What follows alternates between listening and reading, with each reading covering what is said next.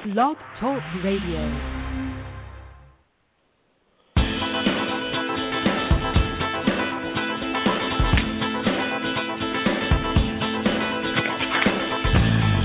Welcome to Peach State Pandemonium, a production brought to you by the GWH Radio Network, where we take you down memory lane for a look at professional wrestling the way it used to be, with conversations from those who paved the way. And now, the GWH Radio Network presents Peach State Pandemonium. Good evening and welcome to Peach State Pandemonium for Thursday, April 4th, 2019. This is Michael Norris along with Jerry Oates and Bobby Simmons. Uh, how are you guys doing this evening? No, I'm doing good. Me too. No complaints, gentlemen. I'm I'm on the right side of the dirt, and everything seems to be well. I just wish the weather would make up its mind. You know, it's going to be 80 this weekend. Yeah, that's what I heard. Going down to 45 tonight, and then going to be 80 this weekend. I can't believe it. I was doing some uh, Right.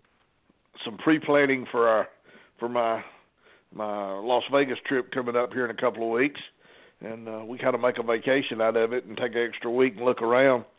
And we're going uh, we're going up by uh, our plans are to go out by Mount Rushmore and uh, into uh, Yellowstone and out that part of the country before we go down to Vegas. And I looked at the weather report long range, and it's still slowing up there some days. So I don't know if uh, it'll work out as we plan or not. We'll just have to play it by ear. Mm. Yeah, you can't ever tell about it that way. We were we're kind of our plans are going to take us through out by where a Little Bighorn there, right in the corner of Montana, and then down, and uh, and it uh, all the all the websites I looked at said said roads closed due to weather on certain days. So it'd be my luck. I'll drive out there and can't see it because of the weather. But if you if you go into Little Bighorn, uh, if you see Custer, ask him how did it work out for him. I'll do it. I'll do it. I'll check.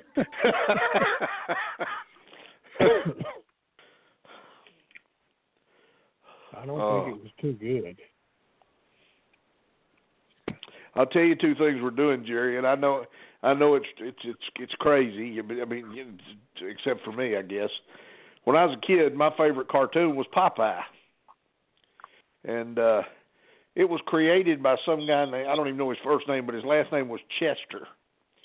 And there's a little town in southern Illinois called Chester, Illinois, and we're going to go through there. That's actually the first place we're heading to, and uh, they have a they have statues on every corner of all the characters from the Popeye cartoons. And I'm as excited about going to see that as I am anything. Just, just Yeah, I've never heard it. of that or seen that. Yeah, and it, it's uh, and then from there, this from from there, there are about a hundred miles. I think it said it was 99. There's a little town called Metropolis, Illinois, and they've got a 15 foot tall, full color statue of Superman. Really? So we're going to swing through there and see that. I just, you know, I- mean, we went, you know, you your, you went all over this country, and probably saw very little of it because we were always in and out or on the road or doing something. And then the days we had off, the last thing we want to do was go sightseeing. So the last three, years, this will be my third year we drove out to Vegas, and we went a different route every year, and I've got to see some things that just just uh I mean I'm having a ball. I love it. I said I'd do it one time and I had so much fun we've done it every year since. Well, there's a lot in this country to see that people, you know, they they want to go overseas and Oh yeah. haven't seen a third of the stuff here. I want to go to New England. I want to go up the coast of Maine where the lighthouses are, that sort of stuff. You know, that's never got to that part of the world. Oh well, maybe maybe That's before another I place that you, you have to watch the weather up there. It was all I, I was lucky. I was always up in the Northeast during the uh, summertime, with the thinking being that it would be cooler. Well, in July on Long Island, it's 105 degrees normally. That's that's Jeez. That about something? standard there. It's unbelievable. Huh.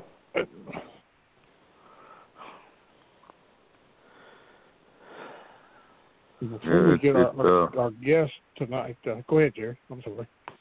No, I was just say I was going to say. uh, uh, I was thinking about uh, you know, I, I gave Terry Funk a call Monday, gave him my condolences, and we talked pretty good while, and he just, I said, how's he doing? He just said it's tough. I said, I, I can Oh, only imagine, I, only imagine. I feel for him. Yeah, if it's tough for Terry, it's got to be tough. Yeah, it's it's. uh uh, I hope you never experience it, my friend. It's uh, you just uh, you just I don't know. You just have to keep going, but there's days you sure Uh, don't want to. It's it's. Just, I know that's right. Uh, that and I mentioned Larry Cheatham's family too. Remember Larry? Larry battled cancer for three years, and he he uh me and Jim Powell went up to see him, and Gene Bennett went up about five weeks ago to see him. And when we left there that day, I made the comment. I said, if we we're going to, because he had he had told me for three years if anything happened to him, me and Jim Powell was to do his service. And I told Jim when we left that day, I said, if he makes it to the weekend without us getting a call, I'm going to be surprised. And he made it another four and a half weeks. He just he fought and fought and fought, but uh, I, I didn't know he had had that. he oh he well he didn't he didn't talk about it much. He just uh he was so he was so worried about his family. You know, Larry uh Larry's first marriage he had he well he had three grown kids from his first marriage. But him and his wife that he has that uh, they couldn't have kids so they adopted. And he has six children and they ran they're teenagers. I guess they're all teenagers now, but they all have some form of a disability. One's in a wheelchair, uh, others have other problems, and they uh, they, that that that was his. He just he that's all he talked about was his family. And, well, uh, that, he's a special person to do. yes, he was. Yes, he was. And his wife, God love her heart, in in the home when we were there to visit, they had turned their garage. They had enclosed it, and made a huge room out of it. There was going to be a family room. Well, she had turned that into their into their hospital room. She had him in one bed, and over in the other corner had her mother, who has Alzheimer's plus a touch of dementia. They were both under hospice care, and she was taking care of both of them plus all those boys. So, just uh my heart goes out to them. But uh, Yeah, I told her the other day, I said, if there's medals given out, honey, you're due one. That's that's, that's special people. So, uh, just want to remember his family.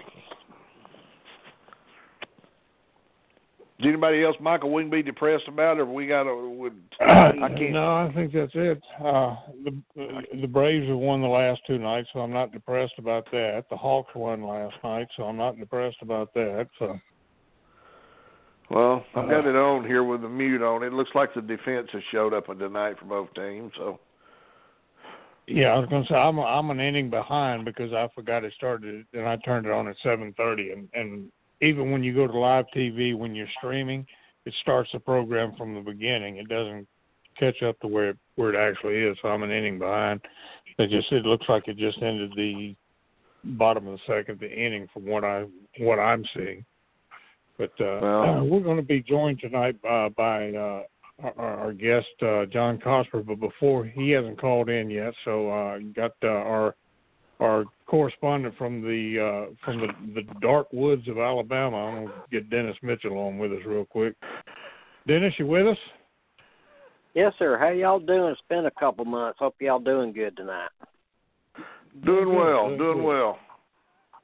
Well, good. I'm I'm glad to hear that. I I saw I started to hear what happened to Terry Funk's wife. I read it on Monday on the Wrestling Observer, and all. Was she sick for a while, or did it happen all of a sudden?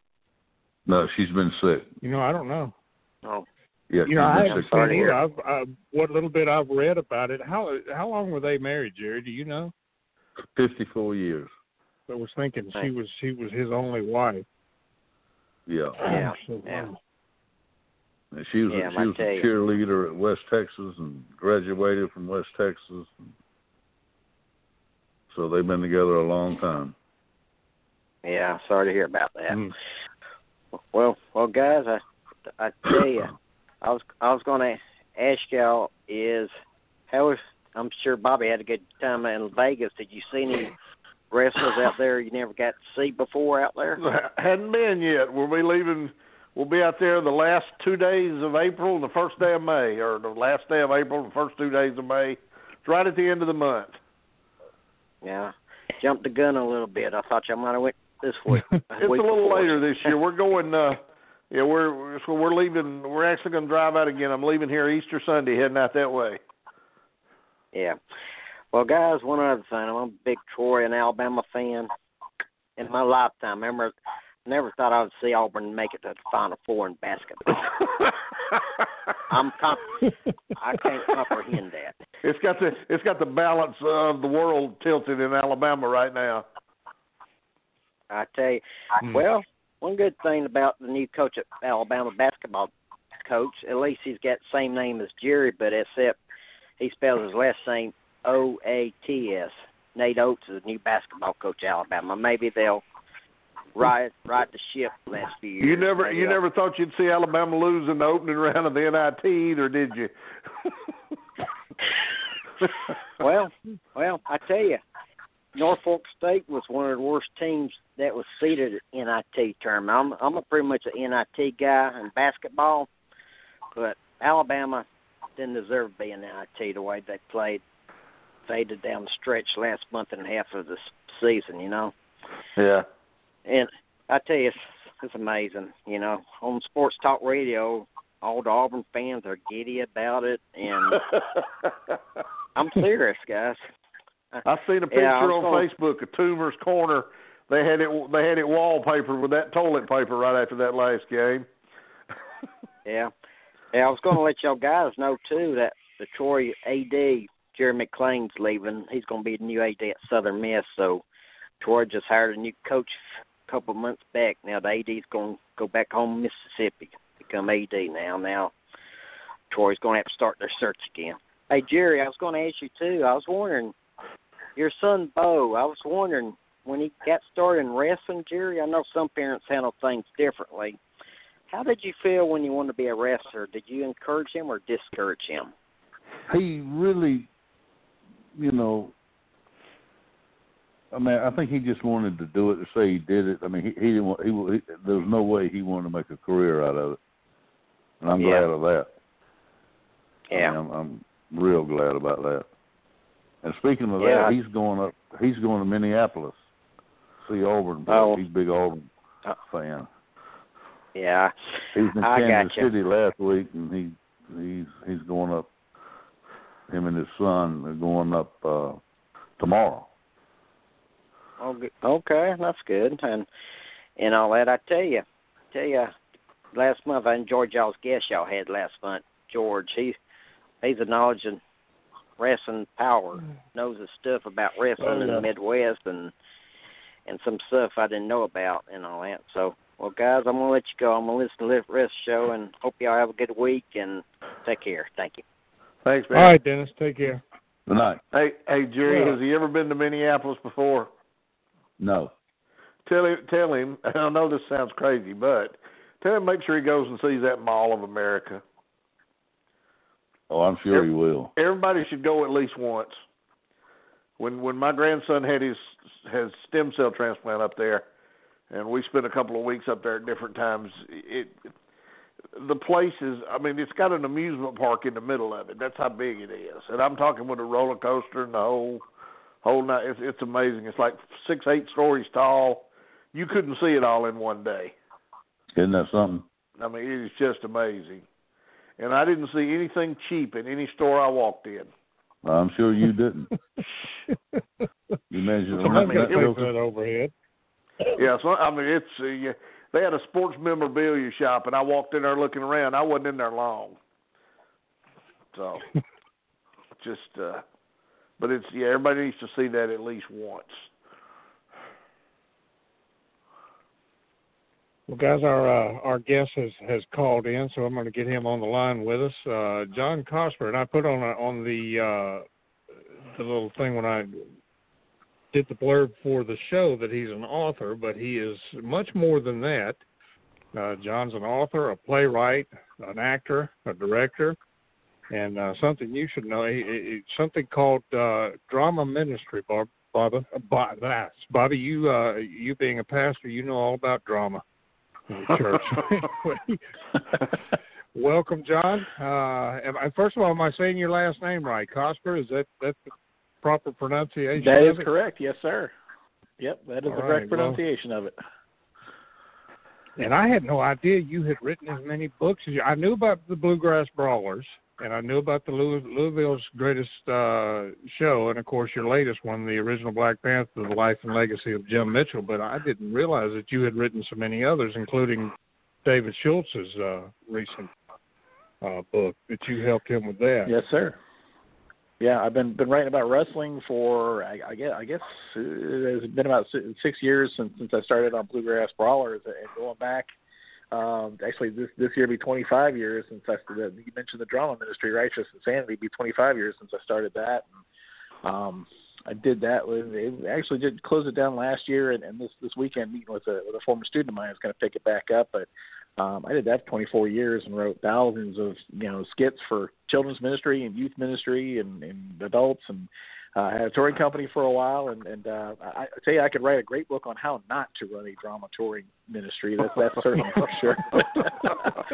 um, you know, it, uh, it was about about a little over six years ago. I was at Penn Station with my wife at lunch, and I told her, like, "Honey, I'm thinking about writing a nonfiction book." She's like, "What about?" And yeah, I'd I'd, I'd written film and I'd, I'd written some science fiction and stuff and everything, and, and all that all that stuff's still out there, and, and I still enjoy writing it and everything. But nothing had really taken off for me, you know, the, the, the ministry stuff, and you know, I, I was looking for for something different and fun. I was like, ah, I'm thinking about writing a book about the history of wrestling in Louisville. And my wife's not a wrestling fan, but she was like, "Go, go for it." I'm like, "Really?" She's like, "Are you kidding me?" She's like, "You love this crap." She's like, "And you're a great writer." She's like, "There's a market You love this crap. That sounds like dressing room Yeah. talk. I will tell you, I have caught her enjoying enjoying uh the likes of Rey Mysterio and CM Punk and Randy Orton for various reasons. She like she likes the way Rey works, and I think she liked the way Punk and, and Randy Orton look. So, but uh you know, she'll, she'll watch it with me every now and then. For the most part, you know, it's kind of yeah, that's that's all right. It's your thing. So. So she she's been very gracious about letting me go out and you know make some road trips. And I got to go to the Pro Wrestling Hall of Fame last summer in Iowa and uh headed to the Cauliflower Alley Club in a couple of weeks and uh even took took a WrestleMania trip once. And um you know the the, best lately is it's Man Pondo's running these girl fight shows he's been running them at midnight lately which I mean they I mean the packed house 250 people screaming their heads off at 1 a.m you know, for an all girls show. And, and the great thing about it is it doesn't take any time away from the family. You know, I'm a little tired the next day, but uh, I mean, if I'll, I'll I'll take a midnight girl fight show over you know so, some of the bigger, more expensive shows any day. The, the action we get down there. So, but, uh, You'll have to make your way to the uh, gimmick table where uh, they're selling the T-shirts and uh, say hello to one of my co-hosts here, Bobby Simmons. Uh, Bobby will be out there with Charlie Smith. They, they man man the the, uh, the gimmick table out there, but uh, I've been after Bobby for for years. He's a he's a pastor of uh, pastor of church. In fact, it's church I attend. But he could write a book just on the funerals he's been to or, or done. Uh, oh, I'm sure. So, and like you like you mentioned, there, there's always a lot of drama in church, and not necessarily the kind where somebody goes up does a little skip before the sermon, I would like I used to do. So, it, Oh. um, I've I've seen seen plenty of it, and in, in all, all shapes and denominations. um, I tell you, my favorite trip, since we're on the subject, I, we we took it. Uh, it was me and uh, it was me and just one one friend of mine ended up the last two, you know, in, in, this drama group, and we took we drove 32 hours, uh, making a couple stops along the way. We went to Calgary, Alberta, Canada, uh, to do a play on Easter Sunday. Um, I, I still kick myself that we didn't get up earlier the morning we actually made it into Calgary because the pastor was going to take us out and teach us curling. Uh, he, he's an avid curler.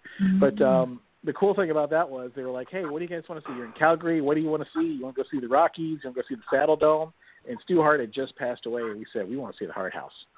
So they took us, you know, to the- Hart Mansion, which overlooks the city of Calgary, and it was empty. And um, the pastor's wife, you know, bless her heart, she had tried to. She had a realtor friend. She tried to get the key to to get us inside, so we could actually see inside. But we just got to peek in the windows and uh, take some pictures on the porch and everything. So that was uh, that was that was quite the trip.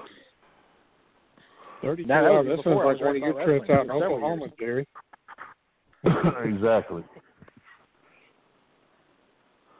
Well, I, you know, the thing that, uh, and looking at all that you've done as far as your writing and everything, and, and I know you became, uh, you're a lot younger than all of us, so you you're a, a fan from the the 80s, 90s period and, and current stuff. But uh, I, I'm glad to see you going back and and doing the the history. Um, I know some names that you probably came across doing your book on Louisville, Wee Willie Davis and uh, oh, absolutely, yeah, yeah. Uh, Doug uh, Doug Scoggins, and or not Doug Scoggins, Doug. Uh, mm-hmm.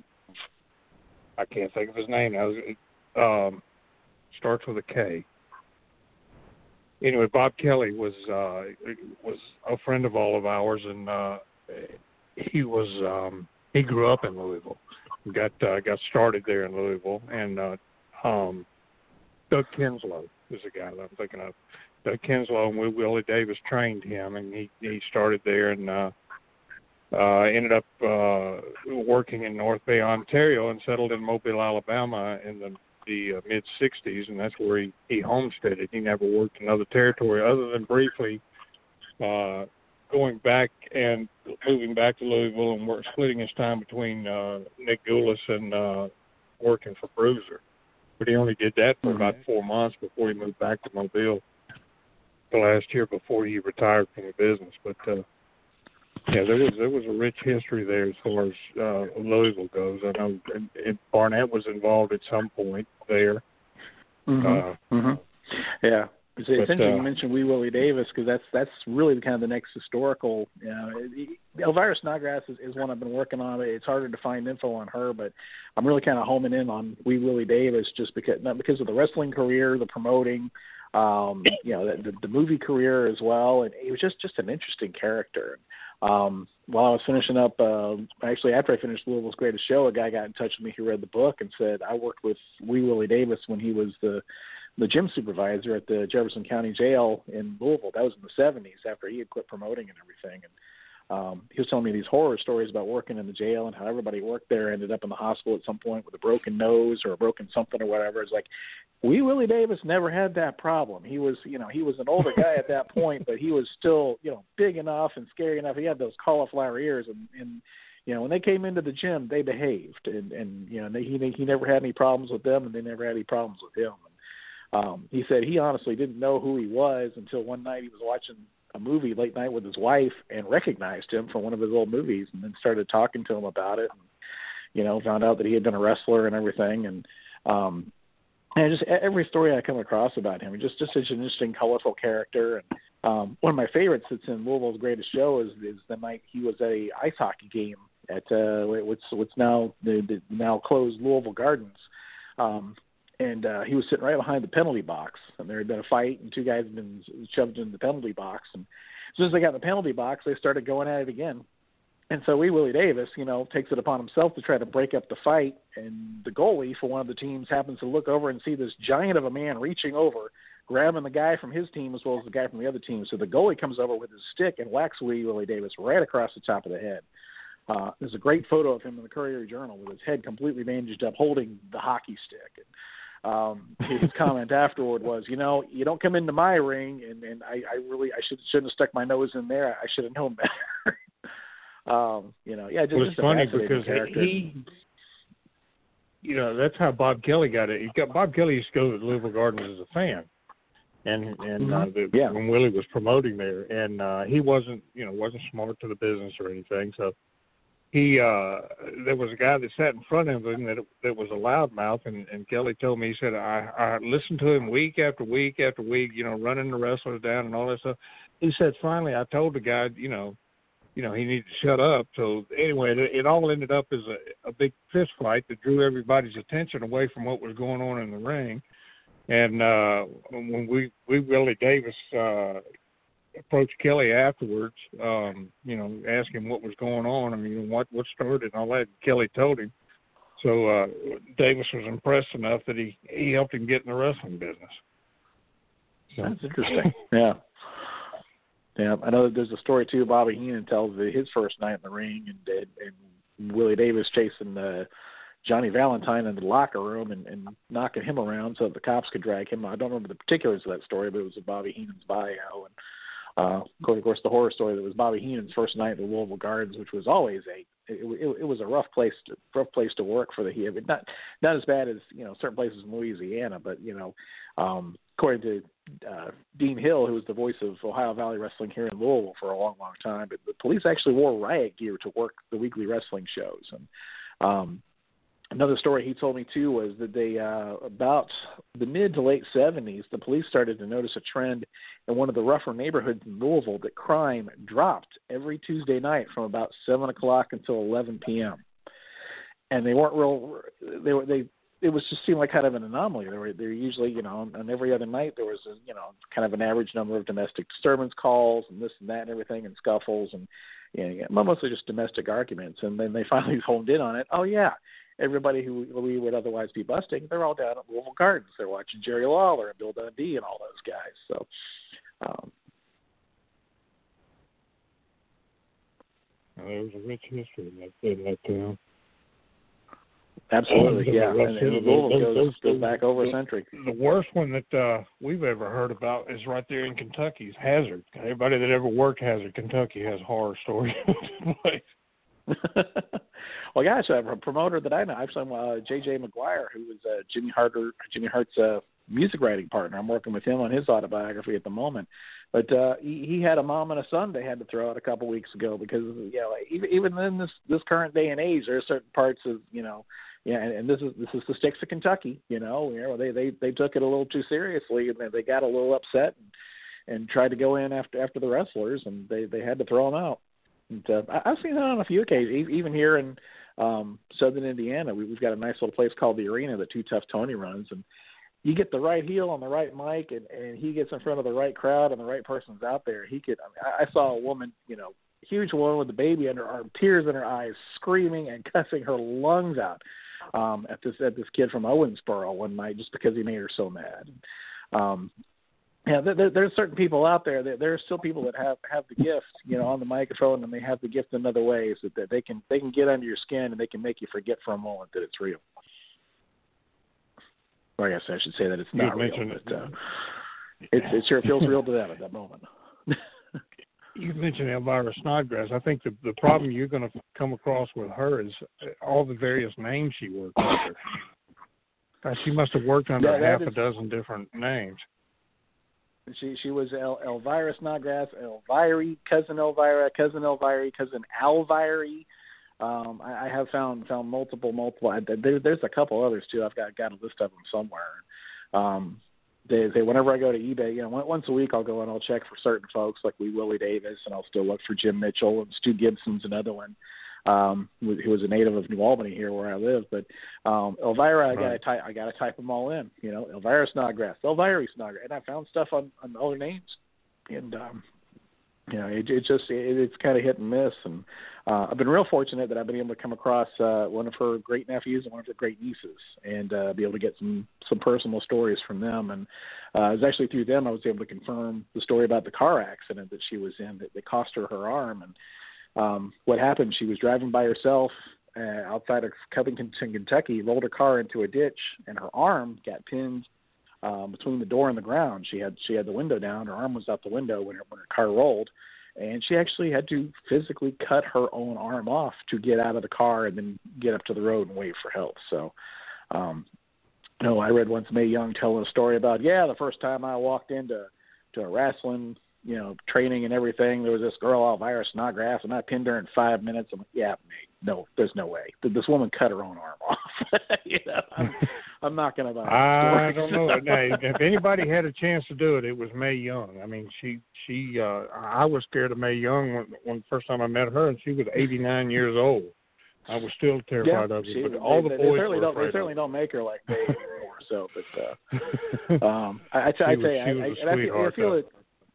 Yeah, I feel like Elvira Snodgrass kind of got you know she she was she passed away very young. Sometime I haven't you know pinned this down yet, but sometime in the fifties, and uh, of course all the other ladies outlived her, and, and um, you know thank, thanks to the McMahons and everything, Moolah and Mae, you know, were able to kind of reshape the whole narrative of women's wrestling about themselves, and so Elvira really kind of got lost in the shuffle and, and kind of got lost to history, you know, just because she died so young and there was nobody left to tell her story. So, but um, it, it's I, I love these kind of stories that, that you know, it, because these were all, I mean, every, every pro wrestler you meet, it, it doesn't matter who they are. They're an interesting character. There's, there's something screwy about every single one of them makes them want to go out there and do this for a living. so, and, uh, you know, they, they, they've all got a story to tell. And, and, um, you know, just a couple weeks ago, you know, my, my favorite thing, I, I love when people say, "Hey, I read your book and I love this," or when people email, "Hey, I got a question about this," or "I found this interesting thing," or whatever. My favorite is when somebody you know emails me like this lady does out of the blue. She says, "Hey, my grandfather was Railroad Route." Yeah, Railroad Route was was a local Louisville wrestler going all the way back to the 1920s and 30s. You know, I mean, long, long forgotten, but it was a name that I immediately knew from from having worked on a couple of books and and and seen his name multiple times. So I've had some neat conversations with her, and she sent me some photos and um, you know some scans from some newspapers and stuff. And you know, it just you know, there are all these stories that you know that that you know you know have been lost or you know you know in a lot of cases everything's been thrown away everything's long gone it's in the landfill but you know you come across every now and then something like i did with jim mitchell you know where a guy emails me and says hey my buddy bought jim mitchell's estate you need to get in touch with him um I contacted the guy, and he had bought the house as a flip right after Mitchell's stepdaughter had passed away, which would have been around 2002, and uh, she had kept all of Jim Mitchell's stuff, you know, and it was all still in this house. And um, from what he tells me, you know, of all the stuff that he saved, you know, he probably threw out twice as much, you know, just just because of water damage and because it had been sitting around in the basement and everything had been ruined and you know kind of disintegrated. But I mean, we found nine pairs of wrestling boots. We found multiple show posters from from Arizona and from Kentucky and you know other, other places. And um, I found the wrestling program from the night that uh, he and Gorgeous George you know incited a riot in Los Angeles at the Olympic Auditorium. I've got a letter from the California Athletic Commission asking him to appear to answer to his part in inciting that same riot. Um, I've got stuff from his military days. I've got the flag that was draped over his coffin at a funeral, and um, and his entire pipe collection. This guy is still it, it's all still in Toledo, and he's still kind of holding out for somebody to give him the right price. But you know, Jim Mitchell collected pipes from around the world, and you know, his fans sent them to him, his friends sent them to him, and he picked them up different places. And we're talking thousands, thousands of pipes. You know, these giant Rubbermaid tubs, and some of them are displayed. They're, they're old and dusty now, but they're you can see how he had had them displayed on these wooden boards at one time, and um, some some beautiful, you know, some you know hand carved and, and stuff, and gold inlaid things and stuff like that. Um, I mean, it was just a treasure trove to be able to find all these things and you know to read through his ledger book and to see how much money he made each night. You know, when he was working in California at a certain time, how much money he spent on hotels, you know, when he was paying for massages, when he was buying new trunks, when he was buying new boots, when he had to apply for, yeah, all this stuff is is recorded in these ledger books and you know, it, reading the you know personal letters that he had kept from different people and finding all these things from you know his Masonic apron and and other things from from his uh, from his work with the Masons. And eh, it's just amazing to hold this actual history and and you know it's yeah, I, I got to believe that there's more of this stuff out there, and, and that that's that's really the the thing that I enjoy most is is digging up these old stories and finding the people that that still have the memories and still have the stories to tell. Well, Jerry, we found our guy to do the book on Van Fleet. Yeah, really. have really? you ever heard that name? Don Van I, Fleet. I have not heard that name. He I- I was have not heard uh he was uh an independent wrestling promoter before independent wrestling ever existed. He his wife uh her name was uh Violet Ray. Uh she was a lady wrestler. She billed herself as as the world champion, of course. Um, you know, uh, outside of Mildred Burke and I mean, they they went back to the the late 40s all through uh, Van Fleet probably ran up until the mid 70s, didn't he, Jerry? Promoting Yes. somewhere or another. I mean, he Yes. was everywhere. Every little nook and corner of the world where where you know a that wasn't a regular wrestling town, he had a troop of uh of girls that he took with him and I'm thinking uh at some point after Elvira Snodgrass lost her arm, she worked for him. But under a different name. I do. I because I he had a he had a one armed wrestler. Yeah, I do know that she worked without the arm, but I don't know what name she worked under or anything. And, and, and none- of her relatives recall that. If not, been able to find it. I've not been able to find anything after the car accident where she wrestled, but I, I would certainly love to. It, I it sounds like there's there's, I think there's I've probably got it. I may have it somewhere. The name that she worked wrestled. I'll find. I'll find it and I'll I'll, I'll get you get you that information because I'm almost positive That'd she worked wonderful. for Van Fleet.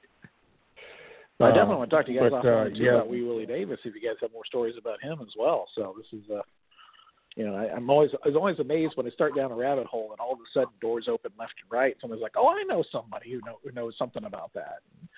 Um, Yeah, I you So, know yeah, every man, once in a while I look up and, and people reach out to me. In fact, just uh, uh, about two weeks ago, um, and this may be a name that that you may have come across in, in researching Louisville. There was a wrestler by the name of uh, Joe Costello. He started in uh, 1952 in uh, um, I want to say in Kansas. He was he was stationed at the Air Force Base in, in Kansas, in Salina, Kansas. That's where it was. Uh, he started wrestling uh, while he was still in the military.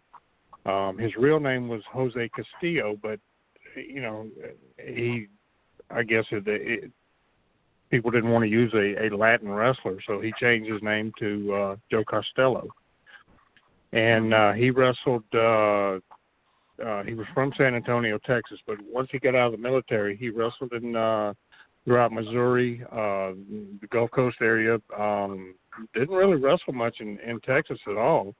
Uh, spent a lot of time in Tennessee, but anyway, he was he was shot and killed in a in a uh, bar um, in 1963, on October 30, 30 was 31st of the 30th. But anyway, he and um, two other wrestlers, Dick Dunn and um, Willie Garrett, they were wounded, but he was shot and killed.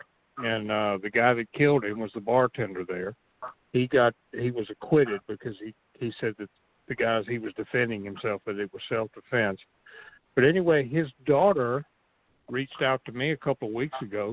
She was only five years old when when he died, and I've I've been fascinated with you know Costello because you can't ever find anything on him. Uh, you can see write ups of where he worked and everything, but I, I I never had any good photos of him. But she uh, she sent me some stuff on him, and I was able to share with with uh, with her everything I had on him as far as uh, clippings of, of towns he worked in and everything that uh, I shared with her. So I've had a couple different people uh, reach out to me and, and share stuff with me. There was a guy that uh, worked here in Georgia named uh, Al Velasco, um, who uh, is now passed away, but he worked uh, under that name and also under mask as the champ. And his daughter reached out to me uh, a couple of years ago, and, and I was able to give her some stuff that she didn't have. So, yeah, that's that's always fun. Uh, That's I, I love it. You, you can't you can't let anything go. You, you got to look at everything. It was, it was a couple weeks ago. I was scrolling through Facebook, and somebody posted a photo of uh, this Buddy Rogers and another guy leading a training class, and they pointed out that the second guy from the right was one of the Fargos. I don't I don't, I think I don't remember if it was Don or if it was Jag. I think it was Don Fargo. And it was Don. And Don look at the Call. guy- Don Call. Yeah.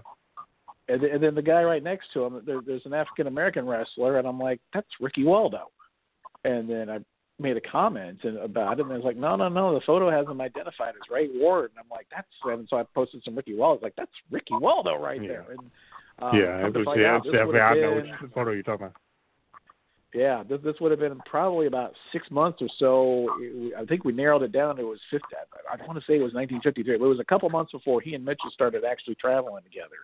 Um, I want to say in late late 1953. So, um, yeah, I, I don't know if Ray Ward was was would have been his real name or not. I've not, not had any luck looking looking up Ray Ward. I've, I've tried looking through the archives of at least, at least what's online of Ohio State athletes because it listed him as, as having been an, an all you know an all American at Ohio State, but yeah, again, it didn't list the sport, so I don't know if it would have been football or wrestling or what it would have. I'm guessing probably wrestling, but um, just another clue and another you know you know just just one more little piece to the puzzle of, of his story because um, I mean, Ricky, I, cover him a little bit in the book and, and was fortunate enough to to get you know um, thanks to Bruce Hart, I know that he worked in in in Calgary for for Stu Hart and and, and was part of a, a troop of African Americans that worked up there for a while. And um, I got to know Koji Miyamoto, one of the great Japanese historians, when I was at the Hall of Fame last summer, and he had a Ricky Waldo story about him walking into to Rikidozan's office and saying, "My name is Ricky Waldo, and I want to work for you." And they gave him a chance. He ended up working in Japan for about three or four years, and even carrying the tag belts at one point. Yeah, he's there's a, he's another one that's, that's there's not a whole lot out there. I would I would think Ricky Waldo that that wouldn't be a gimmick name. I would think Ray Ray Ward would be be the gimmick name. Um, but uh, I know he worked a lot in uh, Seattle. Um, you ought to while you're at Cauliflower Alley, you ought to try and catch up with Dean Silverstone because he can probably tell you. You know, he he grew up in Seattle, and I know Ricky Waldo spent a lot of time in the Pacific Northwest out there with Shag Thomas and uh, Luther Lindsay. Yeah, so well, Dean can probably give you some information.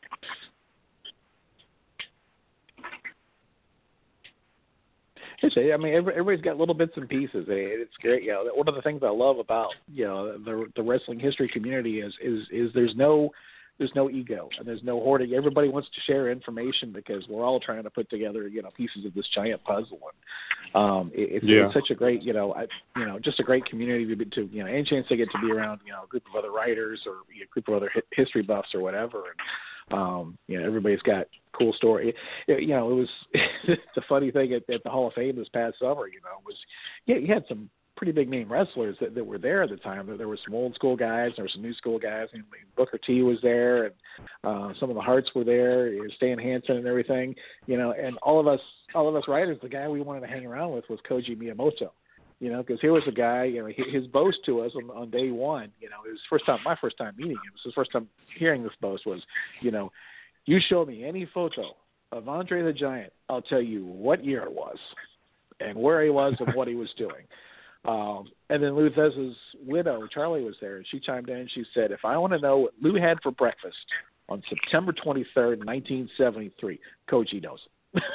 he just um, he's one of those guys like like J. Michael Kenyon was. He's just you know he never forgets anything, and some of the details and stories he has are uh, are just fascinating. And you know you know uh, the rest of the wrestlers were certainly an attraction for a lot of the fans there, but you know, for, for guys like me, Ko- Koji was a rock star. It was it was just great to, to pick his brain and to hear to hear him tell stories and, and to share and um and then you know, him asking questions of us as well. So.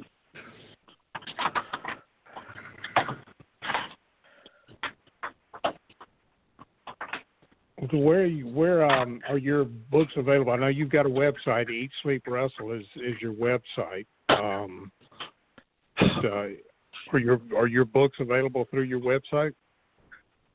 Um, you can read about them and, and, and get links to them on Amazon through through the website. They're, everything is on Amazon.com. You to go search for my name there, uh, or you can go to EatSleepWrestle.com and kind of get a look at you know what I've got available, also what I've got coming up. Um, like you mentioned, I've got the two Louisville books, uh, Bluegrass Brawlers, which is kind of a survey of Louisville wrestling from 1880 all the way up to the present day. Uh, Louisville's Greatest Show. That that's the one I wish more people would pick up and read because that was the deep dive that I did into 1935 to 1957 um, that whole era with, with, with Jim Mitchell, Haywood Allen, and, and Francis McDonough, the promoters, and uh, Gorgeous George, Lou Thesz, Mildred Burke, Elvira Snodgrass, and a lot, a lot of we get to dive into a lot of local figures too that, that people wouldn't necessarily know. But again, I mean, everybody's got a story to tell. They're all interesting characters. And um, I did Dr. D. David Schultz's bio, Mad Man Pondo's uh, autobiographies up there. Lord Leslie Carlton is, is another historical figure that I wrote about. Um, and I've got I'm working on, uh, I mentioned J.J. Maguire, and I'm also working with Tracy Smothers on a book that hopefully will be out uh, probably the first of next year. So um, folks can find me at eatsleepwrestle.com. They can find Eat Sleep Wrestle, or they can also find me, John Cosper, on Facebook. Um, you know, feel free to drop me a note and email me if you got information on any of the names we've, we've dropped today. You know, by all means, get in touch with me, or uh, you just want to Yeah, ask I'll questions or, or pick my brain or whatever. So, and then all the, Hey, yeah, you again, all mentioned- the books are on Amazon.com. You talking about Jim Mitchell working? He he and Gorgeous George worked a lot with each other. In fact, I'm I don't know if you've seen it. I'm not sure. I'm almost positive it's it's. I know for sure it's Gorgeous George, and I'm thinking it's uh it's Jim Mitchell, but it may be Woody Strode. I've got a I've got a, a match on video of them working in a ring that's actually on a pontoon, and they're floating out in a in a lake. I would love and to I see that. That would that'd be Mitchell, but it may not be. It may be. It may be Woody Strode. I'm not sure which one it is, but Yeah. but uh There are very. I've, I've seen only a few clips of Mitchell. There- There's one of him wrestling in, from a trip from Australia that's on YouTube, and there's also a clip out there of him and Gene Stanley uh, from a short little documentary subject about Gene Stanley. Um, I wish I could remember. his- I want to say it's uh, it's, it's one of the guys from.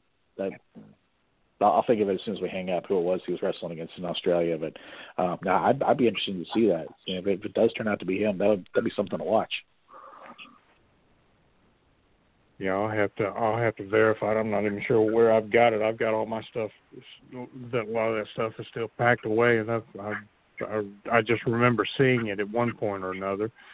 But uh I think about it. I, it's it's either it's either Mitchell or it's Woody Strode. I'm leaning toward Woody Strode the more I think about it because I'm sure it was done in California, and that's pretty much the only place Woody Strode ever wrestled. Um, Yeah. because he was he was involved in in movies and everything. But uh, and of course he was a football player at UCLA and everything. So. Well, how you just your research is how you landed on on Jim Mitchell? Your research of Louisville?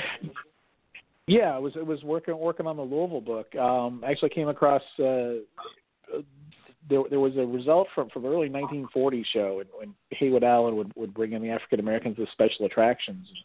It was usually Seelie Samara, or was was uh, Gentleman Jack Claiborne, King Kong Clayton, and, and Jim Mitchell were the big names. And um, one particular article that I found mentioned, you know, Jim Mitchell, of course, was was a local Louisville guy. He worked at the bellhop at the local hotel, got a start here before he, he left town to go and make it big. So um, it was a name that I took note of and, and started following and tracing. And um, when I got my hands on, uh, it was actually after meeting Jim Cornette and him recommending the book "Whatever Happened to Gorgeous George." Uh, that was when I read the story about the the August 1949 riot. You know, when he and Gorgeous George were wrestling, and, and George threw Jim Mitchell out of the ring, and you know a fan rushed the ring, and George turned around and decked that guy, and then the fans fought until about three o'clock in the morning.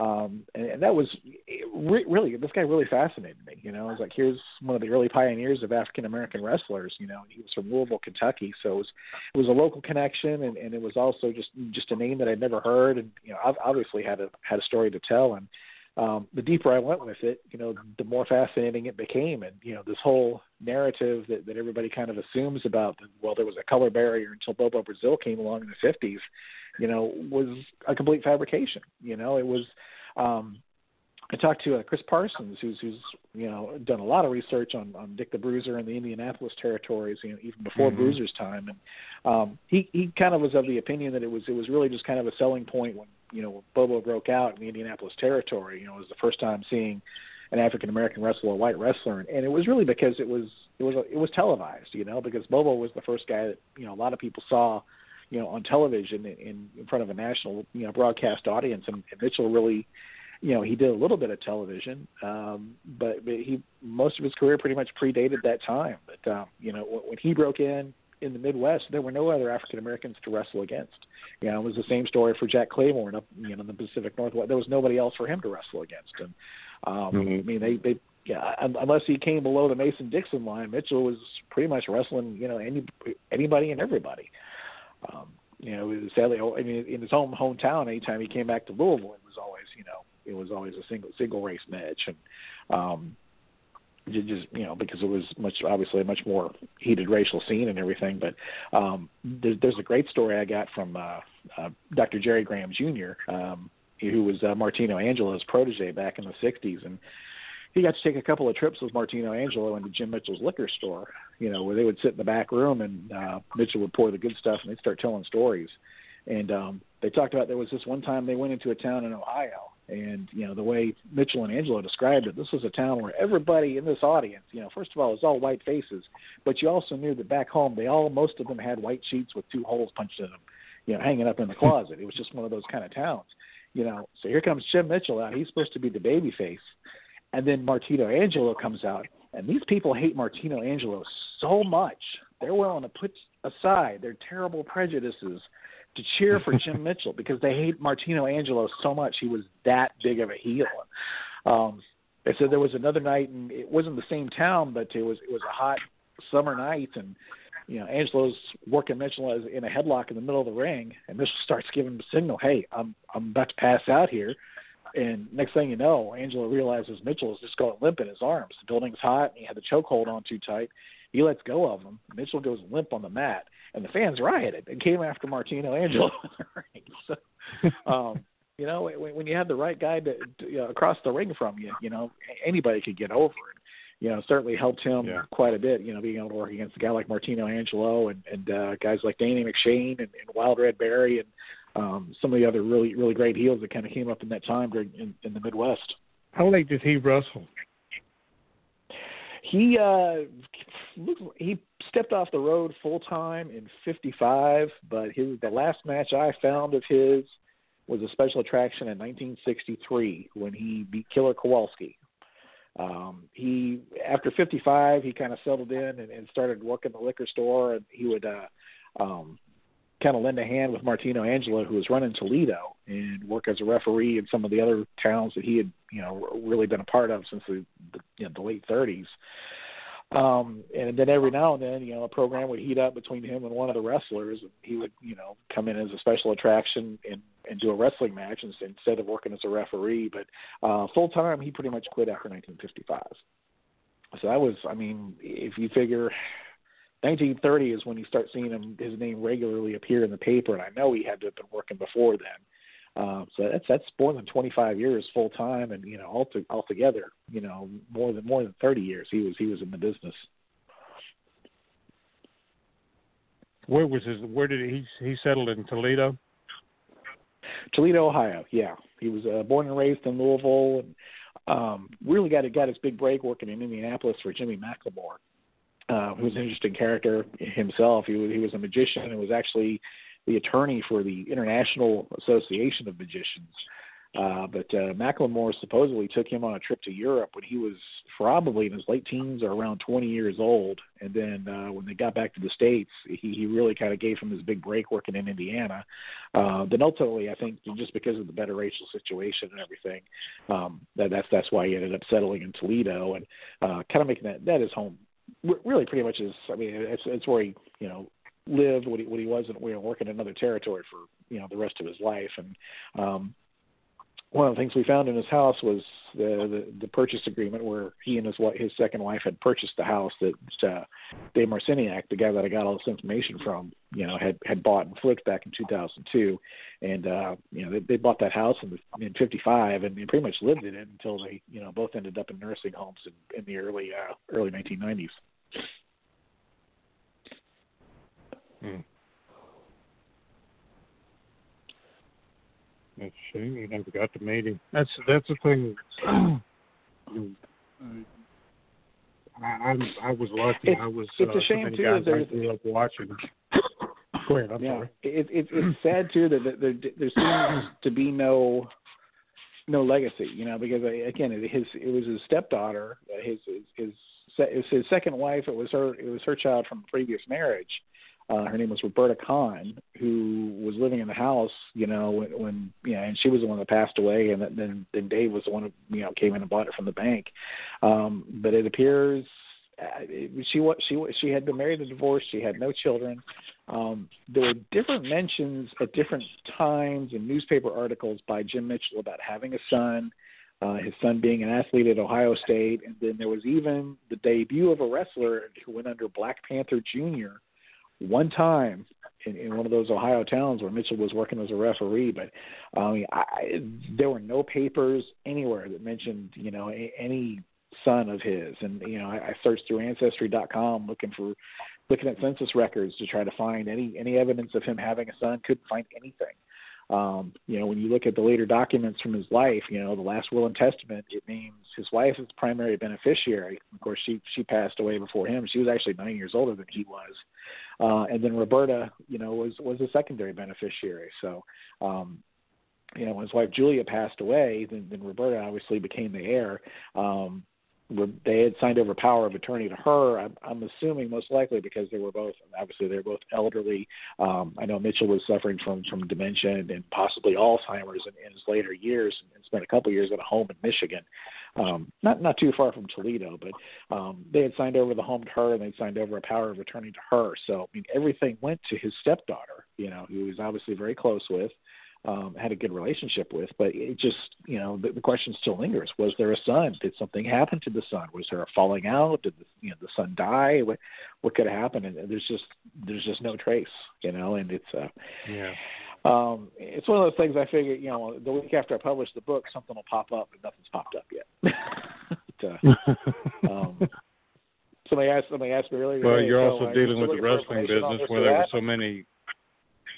Yeah, I, I mean, in the wrestling business, there were so many, you know, pretend brothers and pretend sons and and everything. It's it's Yeah, you know, there's probably been a You half a take, you dozen know- Bobo Brazil juniors that uh, Well, they none, were of, none of which after were riot. actually related to him. See, after the riot in 1949, uh, there, there were multiple Jim Mitchells working on the same nights at a couple of different instances. You know, as people were playing off the notoriety he had from the riot. Mitchell's working up in New York and New Jersey, but there's a guy in you know, January of 1950 advertising Jim Mitchell recently had a riot with Gorgeous George in Colorado. he was never in Colorado. That was he wasn't at that time. But uh, you know, somebody found another African American wrestler. Said, "Guess what? You're the Black Panther tonight."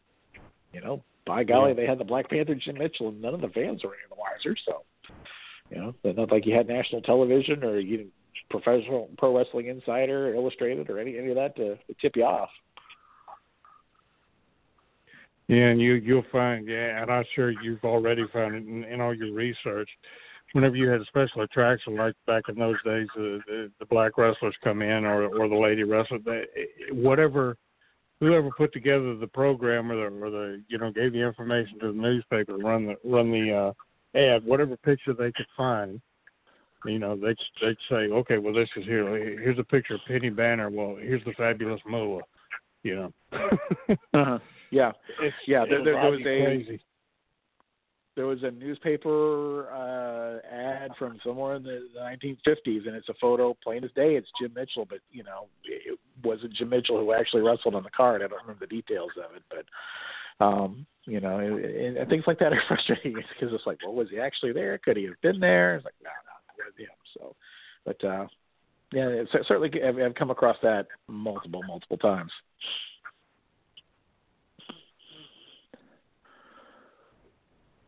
What, what you've mentioned the uh, the things, you projects you've got in the works. Um, anything you you so you've done play playwriting as well, right? Yeah, I, I haven't done that so much the last couple of years, just because because the wrestling thing has just kind of taken off. But kind of the way everything went for me was, you know, as a freshman in in college and in the fall of ninety, this would have been ninety three. Um, I got put in charge of the youth drama group at my church, and you know that led to in, in the summer of '94 me founding Righteous Insanity, which was a drama ministry that I ran for a long time. And um, I wrote skits, I wrote plays, and um yeah it was just i mean actually pe- people would contact me hey we need something for our you know pastor appreciation. Here's some stories about our pastor and everything. Can you work it into a skit? Or um i need a couple of skits for you know summer camp and everything. And um did that for a long time and it just uh i think i think the, the christian drama scene kind of faded away and um you know, I've actually actually had an opportunity a couple of years ago, thanks to somebody that I used to write drama for. You know, he called me up one day and said, "Hey, have you ever written children's ministry curriculum?" I said, "No." He said, "Well, you're gonna."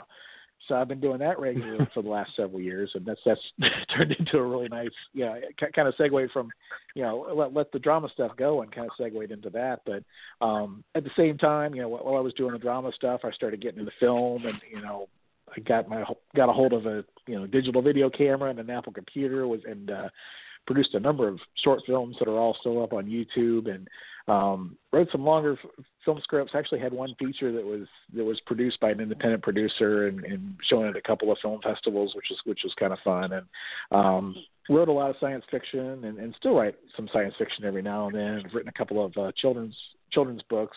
Um, one was a compilation of stories that I told my you know would make up at night for my kids at bedtime and um the ones that my kids were like yeah daddy that was a good one you know? Those are the ones that would make the book versus the ones you know that wasn't a very good one. Tell me another one you know?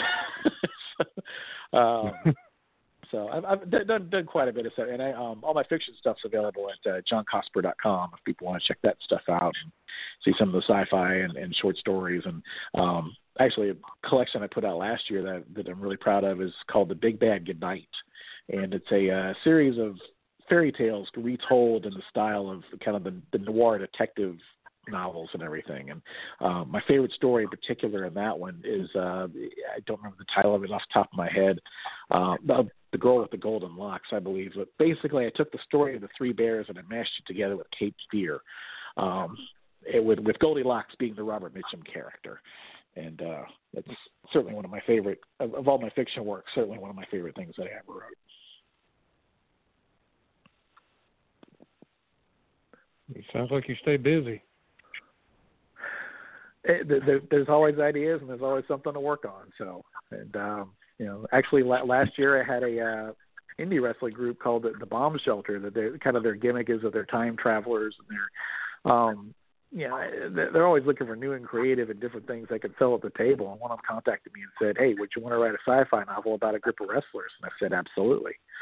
So we're, we're kind of developing a series of young adult novels based on their characters. And um, the really fun thing about this about them is the fact that they're time travelers means I can take you know modern day independent wrestlers that we kind of throw in as cameos and put them in the circus in the 1880s wrestling against circus wrestlers or you know like I did in the first book you know I have this one young younger guy from from today in World War II in India wrestling against Lord Leslie Carlton um, the next book we're we're working on is going to have even more wrestlers, and uh, as Strangler Lewis is going to make a cameo, and um, a number of others, and so it's, it's you know one of those things is like, well, this is bound to happen, you know, science fiction and wrestling coming together, so one way or another, but um, it's one of those things that was just like, you know, do I have the time for this? No. Am I going to do it? Yeah, because it was fun, and, and uh, um, Joseph Schwartz, Randy West, Zodiac, uh, make up the bomb shelter, and just a creative, fun bunch and uh, it's been a lot of fun to work with them. And um, a lot of the wrestlers that we've incorporated and, and special guests and everything like that, they're always thrilled to to see themselves be part of something like that. Um, it, it's it's fun too being able to write something because they wanted to write something that was accessible for younger audiences. And I've got a ten and an eleven year old, and, and they absolutely ate it up. And they they can't wait for the next one.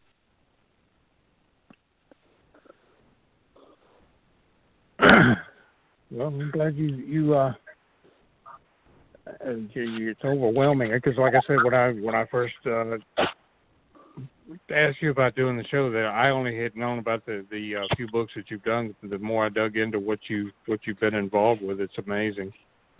It's uh, it's a it's a wonderful thing to do something you love for a living, isn't it?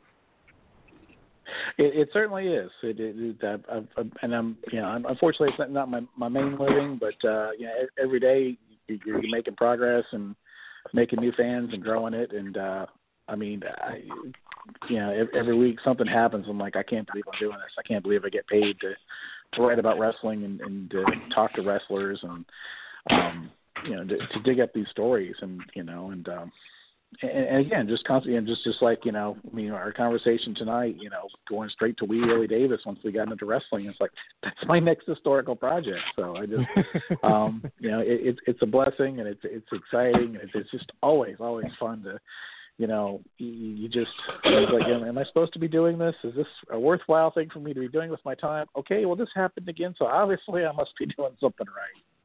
Um, you know, I, I certainly enjoy it. I love telling these stories and um, you know, whether it's the old time wrestlers or, or even you know the, the the guys and the ladies that are hustling out there right now, working all these little indie shows and everything, um, they inspire me. You know, they they they had a dream. Jim Mitchell had a dream. He wanted to make something of himself, be a pro wrestler, and he did it. And, you know that that's the same as all these other indie stars that, that I watch and I've gotten to know and, and befriend and everything. And you know, I see them driving four or five hours a night. They they get paid what twenty thirty bucks from the promoter they're they're lucky to sell a couple t-shirts and, and by golly they'll be doing it tomorrow night you know because it's what they love and it's their dream and their passion and um i find that inspiring well i know jerry you well, got you, you it's it's about your time to go but it, i was going to say before you drop off uh another time jerry doesn't have time to do it now but if you ever get around to uh fighting anything about the Kansas City territory. Jerry Oates can tell you some story about uh, selling T-shirts out there. Had to mention that, right? That's an inside Uh, job. There's obviously a good story he's hinting at there that uh, I'll I'll have to hear about that. Yeah, my son was up there last weekend at that tournament, and uh, I told him to look around for that guy that sold my shirts or gave them away, whatever it was. So.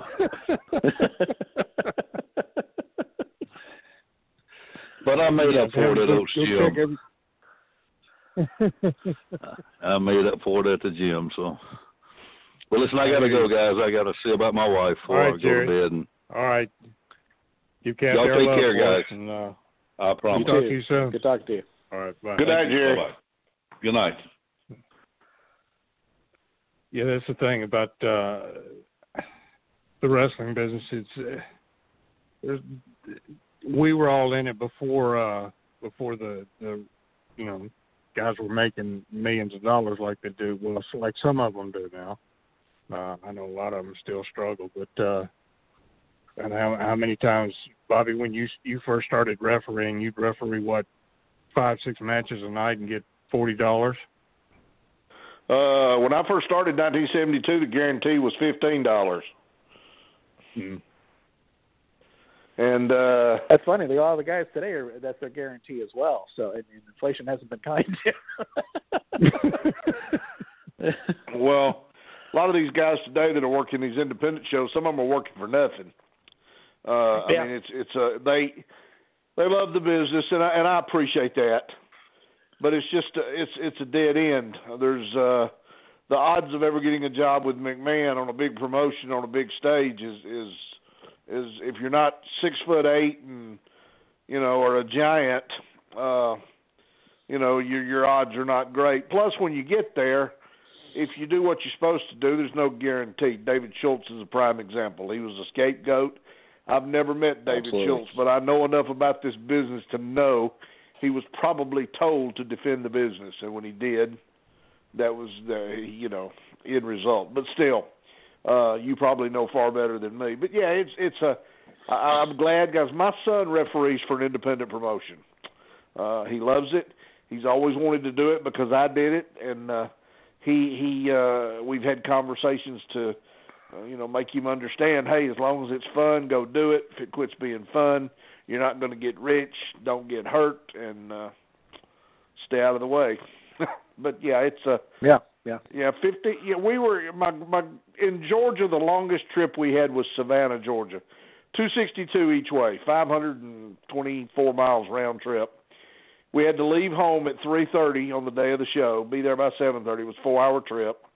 Uh, hour before the matches, dress, two hour show, thirty forty minutes, take a shower, cool down, get dressed, get in the car, and back home.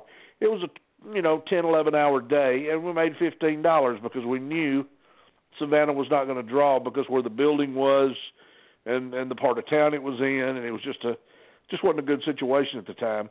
Uh, you know, I could have made more money pumping gas at a gas station and been home a lot quicker. But hey, it was the business. It was what it was, and you uh, if you loved it, you you got out there and beat the roads up. So. Uh, Yep. I appreciate these guys that are working hard. I just, uh, I just hate it's a dead end street for them. It, th- th- I think there's there's more opportunity now than, than there has been the last couple of years. And not that it's gonna, not that it's ever gonna be what it was when you had you know 20 or 30 territories across the country, but you know you- you've got more places that, that seem to be you know you've got well you've got people that are owning you know some of the the, the secondary promotions Right. that have the money to spend and they're you know they're, they're you know allowing these guys to, to make a full time living off what they're doing and Yeah. um, then you got guys like Bob Evans up in uh, up in New England who's teaching guys. You know, it's like, look, you know, if you instead of driving by yourself, get in a car with four of the guys, share your hotel room, pool your money, you know, you know whatever this and that. If you hustle, you can you can make a living at it. You can Right. kind of further yourself. And again, not not that it's it's going to be what it once was, but it's certainly evolving into you know it's it, there's not just you know it's not just WWE or bust anymore for, for a lot. Well, it's it's it's it's impossible to book a territory. I mean, you can't. The internet the internet killed it. I mean, you know, you can't you can't Yeah, program yeah, and yeah. bicycle your tapes and do the things we did. Um, yeah, it's never going to be the same again. So you just have to right. make the best of the situation. A lot of guys, a lot of guys though, they're, they're kind of what they're kind of doing is they're kind of building their own circuits, you know, and they're they're Yep. saying, okay, well, there's this promotion here, I can work this one every Wednesday, you know, every, yeah, one Friday a month I can be here, one Friday a month There I you can go. be there, and um, you know, they're they're just they're being smart about it, they're they're partnering up, and um, you know, it's, it's uh, there's a lot more camaraderie and, and supporting each other than there than there was back in the day, and that's just it's just a different culture, you know. Today, everybody everybody knows they're you know like we're all working for ten bucks, we're all working for a hot dog tonight, you know. But back then, everybody was, was a little more protective of their spots and stuff. Right. Um, you know, I, again, it's just it's just a wonderful culture. I, I, I love being around them, and I love love feeling the energy and the excitement that they've got. Um, you know, it, it's it's it's yeah. The a couple occasions I've gotten to go out with them afterwards and everything. You know, you're, you're sitting with a couple of guys that were beating the crap out of each other a couple hours earlier, and they're comparing the bumps and bruises, or you know how many splinters they got from the table or whatever stuff like that. Um, it's just a, it- it's just it's just just fun, you know, and it's just I, I, I certainly am glad to be part of it. You say you're coming to Vegas this year? I will be in Las Vegas. Yep, I'll be. Uh, Yeah, Dr. please. D and I've got a got a table. Yep. Me and uh, me and Charlie Smith have the uh, we sell the official. Uh, there'll be several people there selling stuff, but we got the official Cauliflower Alley T-shirt. So, yeah, please come by and and, uh, and speak because a lot of times I don't get to roam around much. Charlie's the politician, and I get stuck sitting there. So, come by and uh, I got you. and then let me see a face. I, I will. I will absolutely stop by and, and say hello. Look, look forward to it. Please do. So this is my fir- first time first time headed out there, and I'm, I'm I could not be more excited about it. You'll you'll have a good time. It's it's uh it's a fun place to be. certainly sounds like it. Yeah, man, you you, uh, pick Charlie Brown, Smith's brain too, because he, uh, I think he refereed uh, some of uh, William Muldoon's matches in the 1800s. He was the referee between Jacob and the Angel, so that's you know, as Dean Silverstone says, when he when Charlie started, the count was one.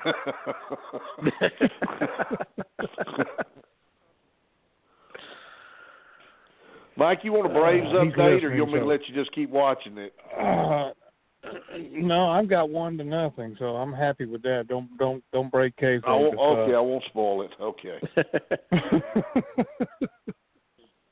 I have a nice hockey fan, and, and my my uh, the, the, down in the basement, my Roku is not cooperating, so I don't know what the score is on the Canadiens and the Capitals game right now. So we're tied for the last uh, playoff spot, but I think I think the Blue Jackets have one on us. But uh, yeah, I'll, I'll check it when we get off. it's not. Yeah.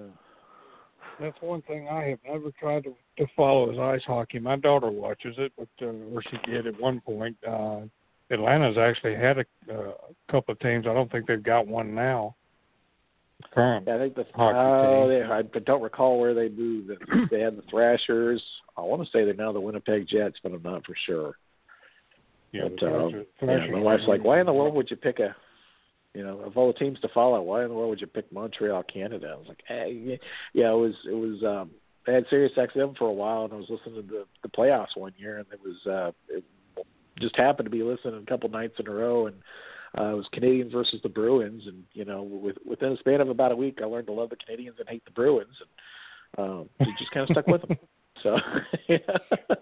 Well, it's funny. I read it. we've got a good friend that lives in, uh, Montreal, and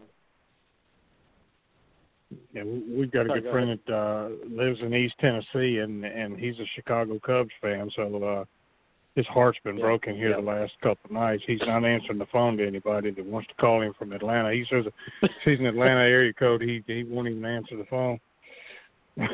yeah. Uh, it's funny. I'll run into wrestlers from from from Montreal, and not a one of them's a Canadiens fan. He's like, "Nah, they'll just break your hearts." so they're all like Blackhawks fans or something else like that.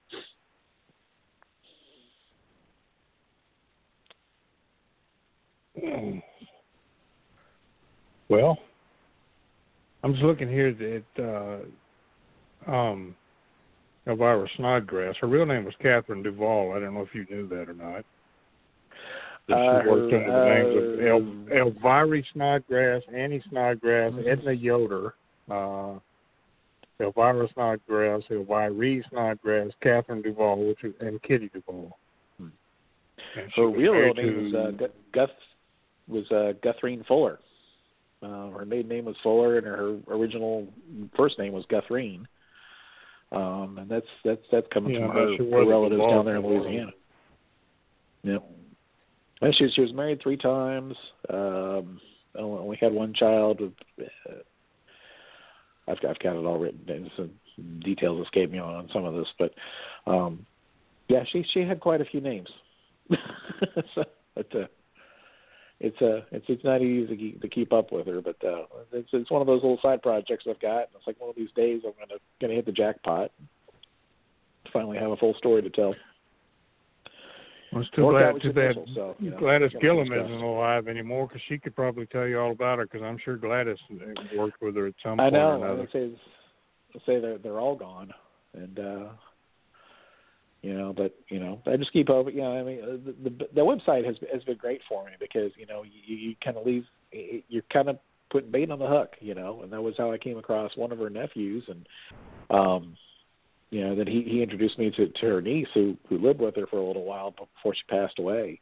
Um, was he just? I guess he was he was googling her just to see if you know he could find out anything new on her, and came across my website.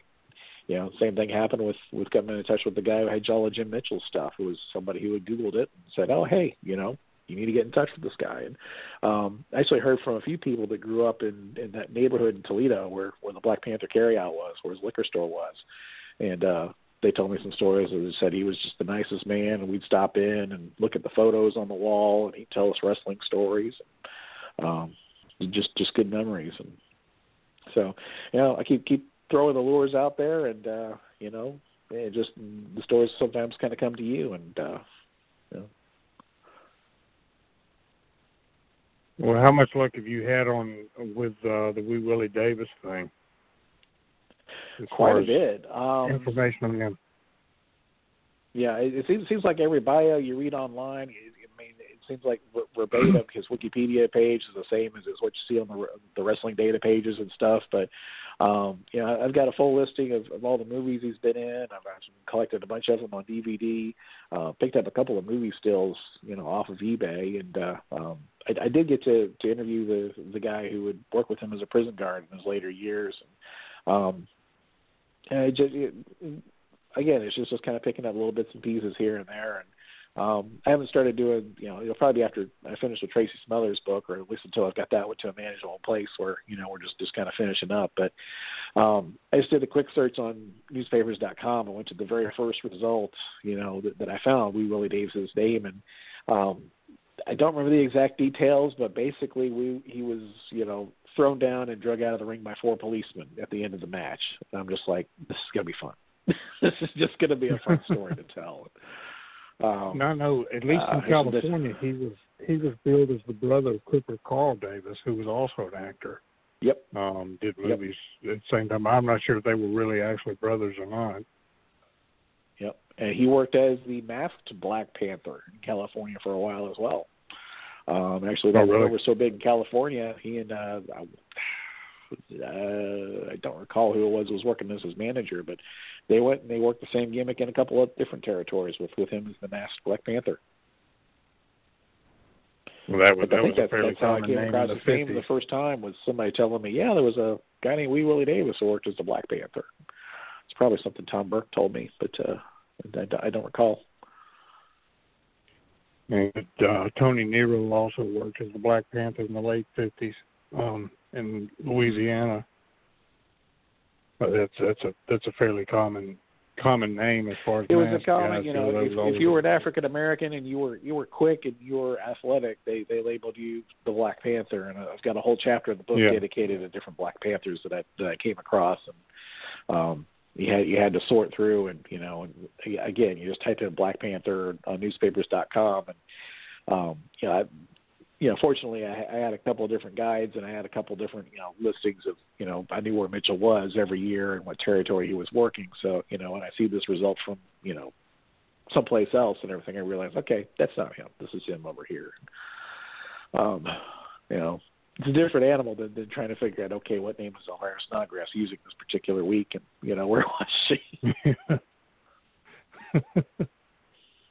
That's true. Oh. That's the thing that drives me crazy. Is as I, I am in the process of of uh, doing a a um, record book for Ken Lucas. Um, one of my favorite wrestlers growing up, and luckily enough, I got to know him after I got in the business and actually wrestled him. Uh, and everything. And I had started putting together some stuff for him uh, before he passed away, with the idea of giving him. He had nothing. He, he kept nothing from his career, and so I was uh, putting together this this record book from all the different places he worked and all the match results and everything. But uh, unfortunately, he passed away. But I kept. I've been working on it ever since. But I'm up to 1,400 pages. One and then wow. I um, because he he started he started in 1960 and uh, his last last full time uh, year was was early 1984. He was involved in a, a car crash that pretty much ended his career. He would come back and do you know do little things here and there, but uh, um, nothing of any you know not he wasn't working full time anymore. So um, that's you know. Yeah almost 35 years, and uh, and back in those days, you know, those guys worked uh, six, seven times a week, and sometimes even more if they did, uh, depending on how many live television shows they did prior to going and doing house shows. So I'll never be able to be, you know, have everything, but uh, right now I've got I got a lot more than I ever thought I would come up with. And I mean, I found results for him in Pittsburgh which is where he was originally from. He grew up in Arizona, but he was born in Pittsburgh. Um, as far as uh, as far as Hawaii, uh, Ohio, Colorado, you know, he worked all over the place. And I never, know. I always just figured he always worked in the southeast. I know he worked some in in the uh, southwest when he first started, and would go back there periodically. Of course, his his biggest run was working for uh, Joe Blanchard Southwest. Uh, in San Antonio when they were on uh, the USA Network. That was probably his his biggest run. But uh, he was pretty much a homebody. He, he owned property on, in Pensacola, and he kept a home in, in Mesa. And uh, he was one or the other, and he usually worked somewhere where he could be home every night. Yeah. He was a homebody. But uh, you know that's why people talk about uh, even Jack Briscoe said that that he could have been one of the biggest, you know, a bigger name than he was, but everybody kept telling him he ought to come here, come here, and he finally relented. Uh, Jack talked him into going down to uh, and working, you know, for the Florida promotion for Eddie Graham, and he was down there about five months, the summer of, of uh, 1976, and he, that was enough. He came, he did a run through Tennessee, and then came right back to uh to Mobile and stayed there. But he just yeah. he didn't want to travel anywhere. And so yep. he made decent money where he was and was home every night and that was that was enough for him. So he was happy. yep. That was kind of the the story of why Louisville went dark in the in the '60s because that uh, that territory ultimately fell under under Dick the Bruiser after he'd taken over Indianapolis from from Jim Barnett and, and really kind of kind of the general sense I got was you know Bruiser, you know, he, he was making a pretty good living working you know Central Indiana and working Northern Indiana and Chicago and things like that. You know, Southern Indiana, you know, into into Louisville, yeah, Evans, Evansville and everything. You know, it was just a different market. They liked a different style and everything, and you know, rather than adapt to that and, and try to win that market over or change them, he was like, yeah, you know what, just close it. I'm making enough money up here. So, you know, that was yeah. why it went dark. And then, of course, when Jerry Jarrett came in and opened it up, you know, Bruiser and Snyder showed up and said, "Hey, this is our territory. We get twenty percent." So, and uh, you know, Jerry had to pay them tribute until he went out of his own in '77. You know, I'm not going to pass that Yeah, up. well, It was Bobby- their territory. After Bobby got through refereeing, he was Jim Barnett's office manager here in Georgia. And when they started, they faced a similar thing when they started, you know, doing northern tours. You know, they'd go to towns that used to be the Sheiks, and of course, you know, he hadn't run them in, in years. and then they go up there and he suddenly shows up with his hand out. Yep, yep. Well, that wasn't necessarily true. Now, I mean, let me. Uh, Barnett was such a. When we ran Columbus, Ohio, which was the first town we ran up there, uh, Barnett voluntarily gave him some money. He didn't. He didn't have his hand out, and Jim didn't know him anything. But Jim did that. That was had that happened at a lunch meeting the day of the first show. I was sitting over in the corner of the restaurant and watched the whole thing. Uh, uh, so you know that wasn't necessarily the case. Now he did, we did, you know, we did try to do some joint shows to help him out and help the guys up there out. He had some guys that could work up there, and they were starving to death. He wasn't paying them anything, and it was just a bad situation. And we went in and did a joint show two nights, drew more money in two nights than he had drawn in in six weeks. Uh, everything went well on that trip. We tried it a second time, and he stole the box office.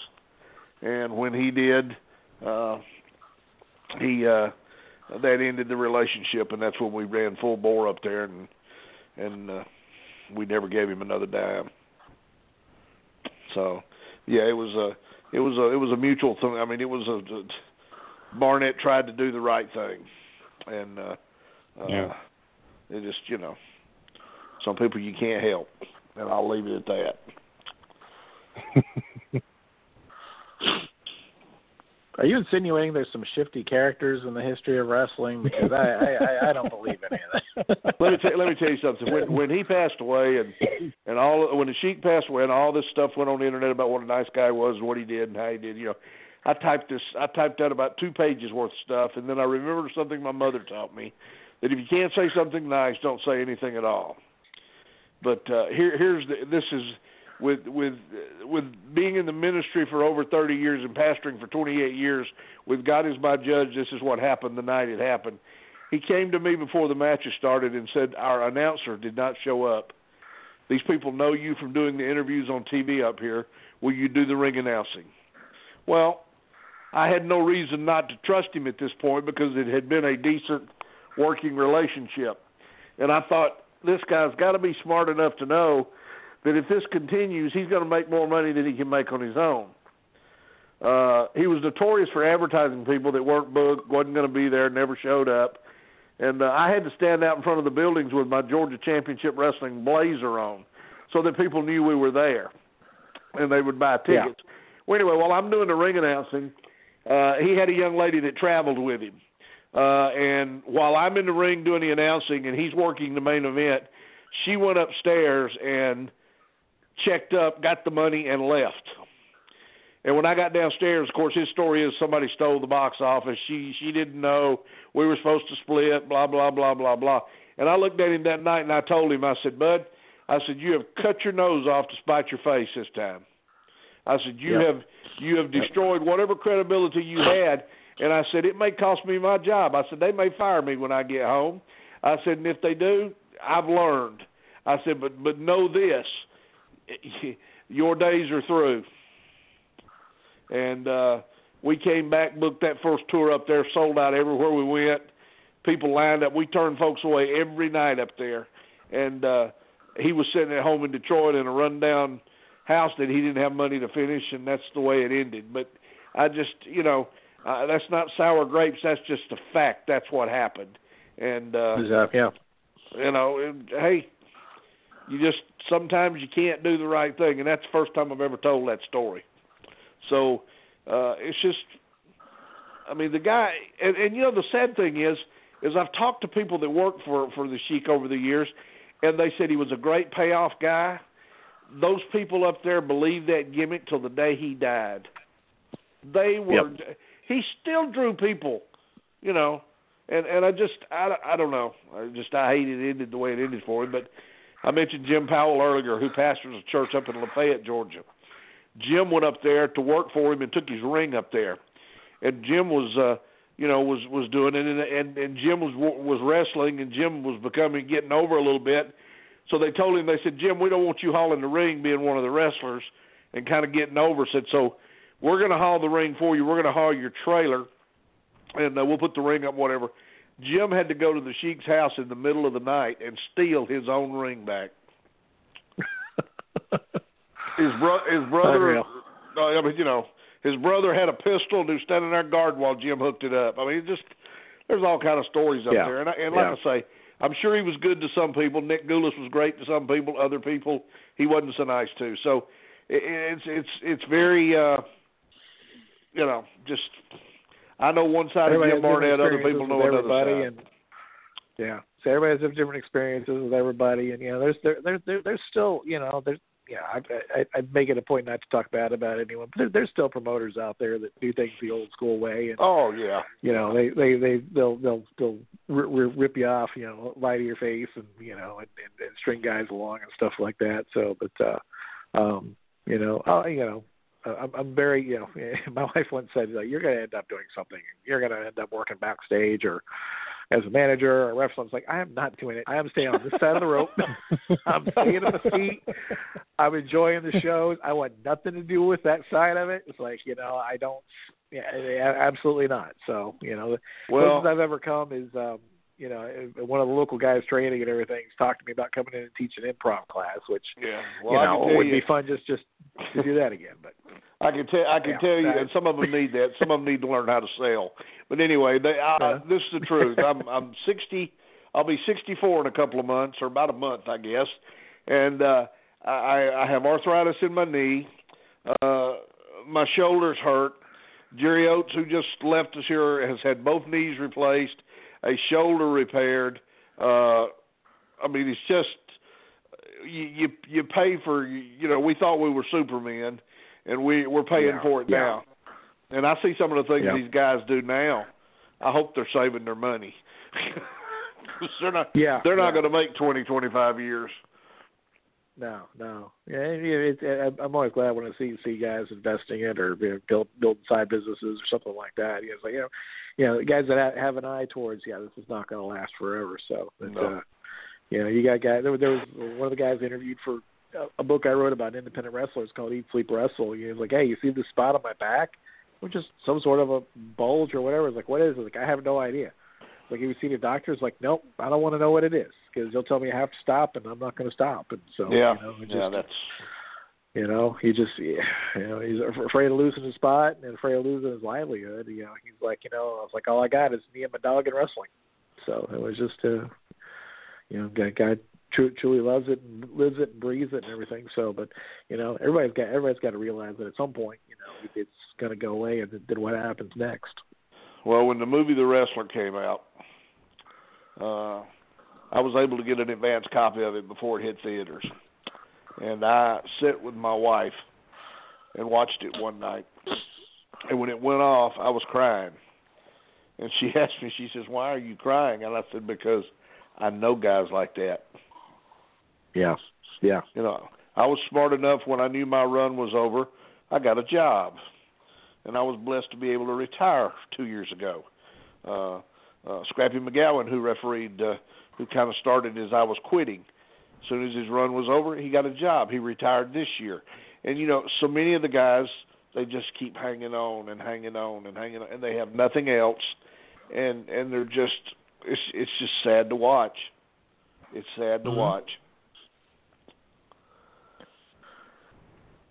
It is, yeah. It it is it is hard to watch, and you know, there's certain there's certain guys too that you know they they go out there and you know they they can't do what they used to do, but they they work as as Rip Rogers likes to say they they they work smarter, you know, and you know they can still go out, they can still grab a mic, they can still entertain a crowd, and you know you know Tracy Smothers comes to mind too. I've seen him multiple times in the ring, and Tra- um, Tracy outside the ring can, can can barely move these days, but you know he does the stretches and everything. And he goes out to that ring and he'll be out there for 25 minutes and he may wrestle for all of two of it you know he might he might take two or three bumps the whole time but you're entertained the whole time because he's old school and he knows how to hold a crowd in the palm of his hand and uh yeah it's it's it's it's it's neat, neat to see that every now and then and, and you know it just you know a lot of times you want to smash some of the younger guys in the head. It's like, pay attention to what he's doing. This is how you're going to have a career that lasts. This is how you're going to be able to wrestle past 30, you know. You know, you don't have to do 100 high spots every match, you know. You just learn how to play to the crowd and entertain and, and, and work smart. Yep, that's well. You know, I can remember we laughed. Uh, the superstar Bill Eadie, me and him, when we get together, we laugh about it. Back in the day, we could walk we could walk around five ten minutes, and never the guys would never lock up. Just the interaction between the two guys, and myself, and and and the heel working the crowd. Ten minutes, never lock up, never touch. Yeah. And and and Yeah. you know, it's it's all in it's all in how you present it. You know. Absolutely. so anyway. All right, Michael, I'm out I of think about questions. that. Uh, that I think about that that WrestleMania 18 match between The Rock and Hulk Hogan. The first 10 minutes is just the two of them just sitting there looking around, and just the crowd is. Just, I mean, they, they, you know, just seeing the two of them in the ring for 10 minutes was was, was enough for those fans. And, you know, and, and and you can see the look of disbelief in both their faces too, as as to how the reaction went. But uh, you know, well, you know, I, I think I think too that Yeah. you know, and one of the one of the reasons I love to tell these old stories, especially to the to the younger wrestlers and everything, is it's like you know, there's gimmicks and there's tricks and there's little things that these people did. You know, back in Gorgeous George's days, Lou Thesz' days, nobody has seen anybody do this in 50 or 60 years. If you can figure out what it was that got this guy over in 1955 that nobody's seen since then, you can make yourself a career off of that. Because everybody, to them, it's going to be something brand new they've never seen before. Well, I got I got another thing here, Mike. I'm jumping back in. One thing that was going on back in that day that's not happening today. Everybody was different. You had short guys, yeah. you had tall guys, you had Italian guys, you had German guys, you had you had Spanish guys to some degree, not a lot, you know. Then you bring you, you then the then the the interracial matches started. Uh Gorgeous George, nobody had ever seen no, no do that stuff he did. You know, Mm-hmm. now everybody's the same. Everybody's the same. Everybody's got to have music to go to the ring. Everybody, you know, and regardless of how good your entrance is and how good your music is and how good your your you know, and you go back to that 1955 and you go back and watch those matches. Of course, I've said this many times. We were our own worst enemies. You know, you go back to 1955, you can watch a guy work 40 minutes with a hammerlock, and people mm-hmm. buy. Yeah. reach up and pull hair. People go Yeah. crazy. Then we got to where we were jumping off buildings at a single leap and a bound, and going through tables. And what do you follow this with? We were Ben Mike were talking last night coming home from church. A buddy of mine sent me a tape of two guys working somewhere with probably ten people in the crowd. They're actually cutting each other with weed eaters. I mean, what do you follow it with? We're our own worst enemies in, in this business that we just kept getting further and Yep. further out there. The Yep. greatest piece of advice I was ever given was given to me by Dick Steinborn the very first night I worked his town in Columbus, Georgia, way back in 1973. He sat me down in the dressing room and he told me, he said, Bobby, he said, always work a shoot. He said, if you don't believe it, how do you expect those people to believe it? And I've applied that not only Right. to the wrestling business, but to everything I do. If I don't believe in what I'm doing, if I don't believe in my salvation, how can I convince other people it's real? And it's true with everything you deal with, and, and that's just, you know, and I think that's part of it. Yeah, you're right. You got to be different. But everybody, you know, I told my son, I said it would it would amaze people if old Joe Blow come out of the dressing room one night when they rang the bell and just walked to the ring and climbed in it. I watch people run around mm-hmm. the ring, shaking hands, music blaring. These people don't know who these guys are. There's no TV. There are no stars, and and, and yet mm-hmm. they're act. You know, it's just. I don't know. Yeah, I'm sorry, yeah. you got me on my soapbox a little bit there, but it's. Yeah, that's. I think that's the thing. There, there's no difference in what they're doing. Nobody's different. Everybody's the same. Yeah. It's like a cookie cutter. And it doesn't, and it doesn't take much to make you stand out. No, you know? no, not it, at all. It would would not, Not take at that all. much. So you know, you know, Not a guy guy I know up in New York that that I like. His name he goes by the name Mr. Darius Carter. You'll never hear him give a shoot interview. I heard him on a on a on a podcast, you know, with, with some guys that they they get the shoot interviews. They love to talk about wrestlers. Well, where's your favorite place to eat on the road? This and that, and everything.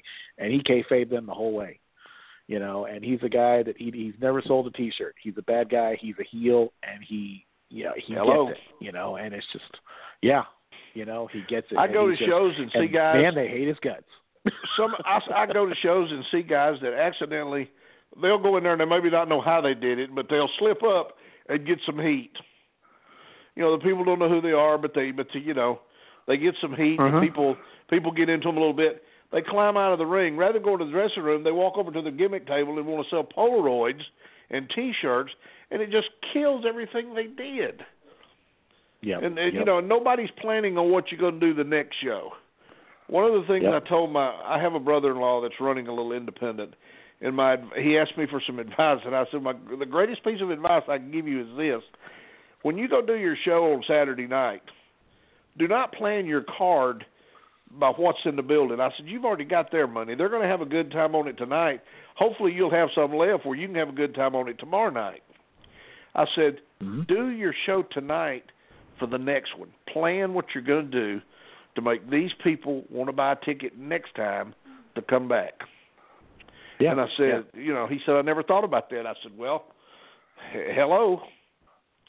Yep. You know, if you're going to run this one time and never do it again, then do what you want to. But if you're coming back, you got to they got to have a reason to come back. there's a couple promotions. or Like I mentioned, the arena here in Jeffersonville, Indiana. There's a couple promotions every show. You know, stuff's happening that's setting up for the next show. You know, exactly- but by the by the end of the night, you know what the next show is going to be. There you You know, you saw that guy. You saw that guy get offended when somebody else came out. You know, when he was he hadn't left, he comes back at out and he attacks that guy. So you know, there you go. There's one of your matches for next time. You know, or somebody can makes a return, or somebody you know something happens during a match, or somebody turns on somebody.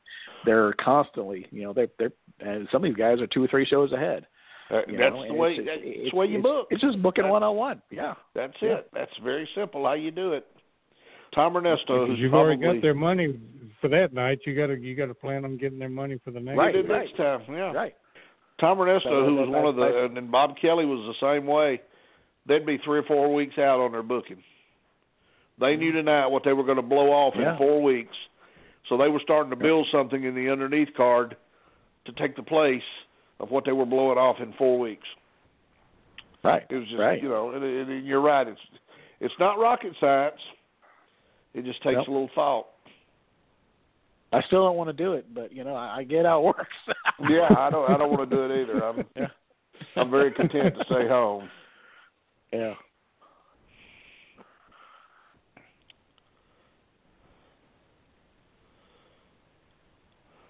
All right, Michael's back at you. I'm I'm I'm blown away by all this. He's answered my questions before I could ask them. Uh, like I said before, I'm just I'm glad to see somebody who's who still follows the the current stuff, which I'll admit I don't. Um, I couldn't tell you the last time I watched, other than I when I was able to when it was airing first started airing, I would watch uh, Lucha Underground because that was that was unique to me. I I, Mm-hmm. I kind of like the Mexican style. Uh, a lot of people don't. Um, There- but there's- uh, that's, again, that's the thing there's, too is a lot of history behind. yeah, you've got you got Go so ahead. many different choices, you know, and it's just I, I think for a lot you know for a long time you had two types of fans on the internet. You had fans that still watch WWE, and you had fans that likes uh, they watch just so they could complain about it.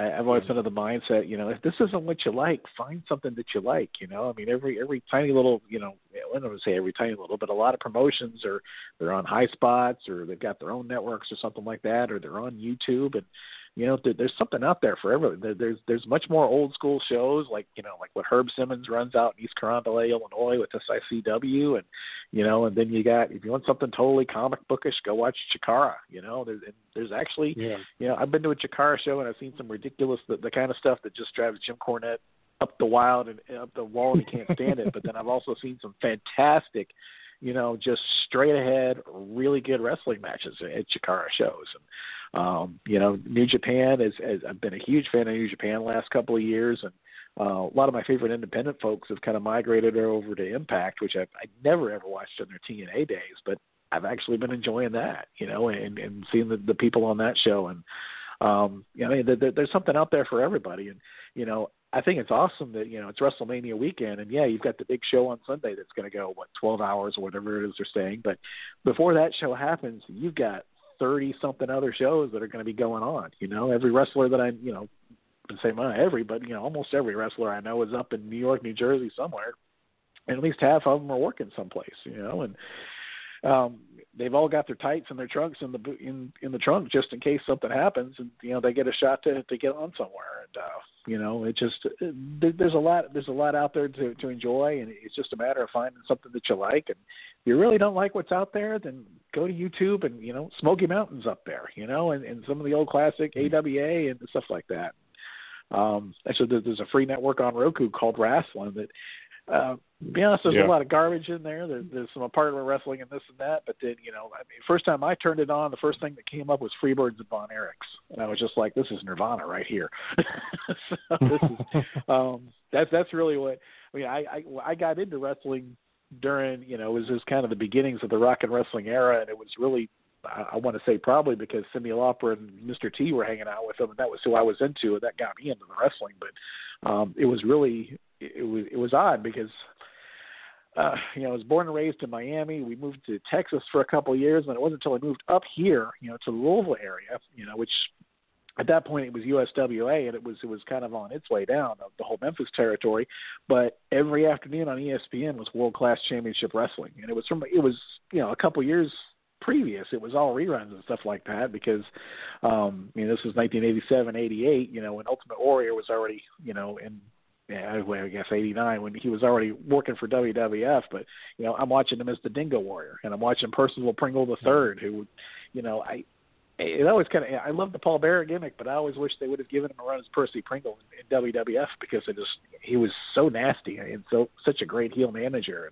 And uh, watching the Von Erichs and the Freebirds and, and and that whole crew from from down at WCCW was just that's what really hooked me. That that's what what really got me into it as a kid and um you know it was it was later on in life when when I got hooked as an adult for good. And um one particular summer when a friend of mine moved in with me and brought all of his WrestleMania tapes and all of his other bootleg tapes and all of his wrestling books. And that was when I read Mick Foley's Have a Nice Day and Bobby Heenan's book and um you know a bunch of others that summer. And you know it kind of kind of laid the groundwork for for where I am now.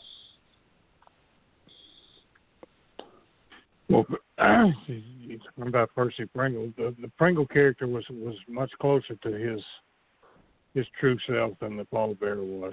Uh, even though Moody, uh, Bill Moody was his name, um, he was he was uh, Yeah. I, Yeah. he lived across the street from my parents until the day he died in Mobile, Alabama.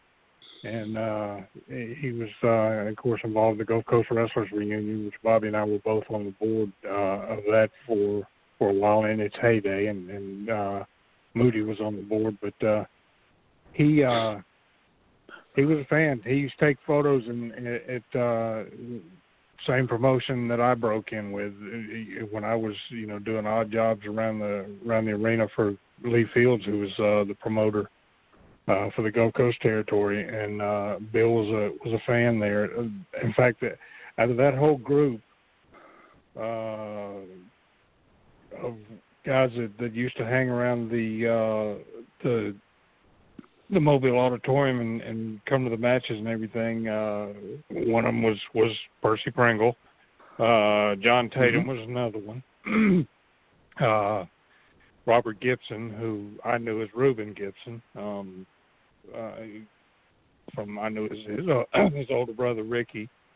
Um, but they were all fans that used to come. There was a guy named Mike Hendricks. It was uh, was was Moody's best friend, and uh, they started uh, together wrestling on little, you know, uh, independent shows in, in Mississippi, uh, promoted by Tiny Frazier, who most people know as Uncle Elmer. Uh, he was Yeah, uh, yeah. he was promoting little little outlaw shows, you know, around uh, Mississippi, and uh, Bill and Mike were, were working over there as a as a tag team called the uh, the Undertakers. Huh. Or no, they the, the, no, they were the Embalmers. I'm sorry, the Embalmers. And uh, Bill, he got out of the, uh, he he actually was a mortician. He he uh, ran Yeah, a, yeah. a funeral home in, in Mississippi. but uh, uh, they somehow or another they uh, they hooked up, or, or at least uh, Moody did. He hooked up with uh, the Culkins when they were running opposition to uh, Bill Watts in Mississippi. Um, and he started there. Frankie Kane, the great Mephisto, was booking for for them, and uh, he's the one that gave him the Percy Pringle the third name, because there had been two guys that you had used the name Percy Pringle prior in years years earlier, so he was the third one to use the name, so he was Percival Pringle the third. But uh, but there was a lot of guys. Uh, Michael Hayes was another one that used to hang around uh, Mike Seitz. He uh, he was refereeing uh, for Lee Fields uh, and doing jobs on TV um, when I was around. You know, he he broke in uh, out of that group, and then he ended up uh, running into Terry Gordy there in Mississippi, working for the Culkins. They put them together, and the history of those two guys. Yep, yep. And the things they tore up. they tore up a whole lot of hotel on, um, Yeah, I heard a great story on uh, on on Percy Pringle. It was um, he had come in to work with uh, Ohio Valley Wrestling with Kane, and uh, they were booked at one of the riverfront riverboat casinos. I don't know which one, but it was one of the casinos on on the Ohio River. So, and um, the wrestlers and everybody were had all stayed the night, and they were all given a free voucher for for one free meal at the at the buffet at, at the casino hotel. So breakfast time came around. And it was uh, Kenny Bolins, the guy who told me the story. He was, of course, you and Cornette were lifelong friends, and he was uh, uh, it was John Cena's manager at OVW before he got called up and, and managed quite a few other people that, that Mark Henry and, and a lot of other names. But um, you know, everybody knows Percival Pringle was was a big guy, but Kenny's a pretty big guy too. Kenny Kenny was you know probably probably around 400 pounds at the time, and um, yeah. they met up for breakfast at the buffet. Kane joined them and a couple other guys and they sat around. They talked for hours and hours, and you know, a couple hours. And they every now and then everybody would get up and get another plate. Then all of a sudden, the crew came out and changed the buffet over from breakfast to lunch. And uh, Percy Pringle got up, went up, and helped himself to a lunch plate. Kenny got up, and got lunch. Kane got up and got lunch, and they all they all had some lunch, and they stayed there for a couple more hours. They ended up having dinner afterwards. Just took that one meal ticket and rolled it into an entire day at the buffet. And uh, as Kenny tells, us, it's like next time we got invited there, we did not get the meal vouchers.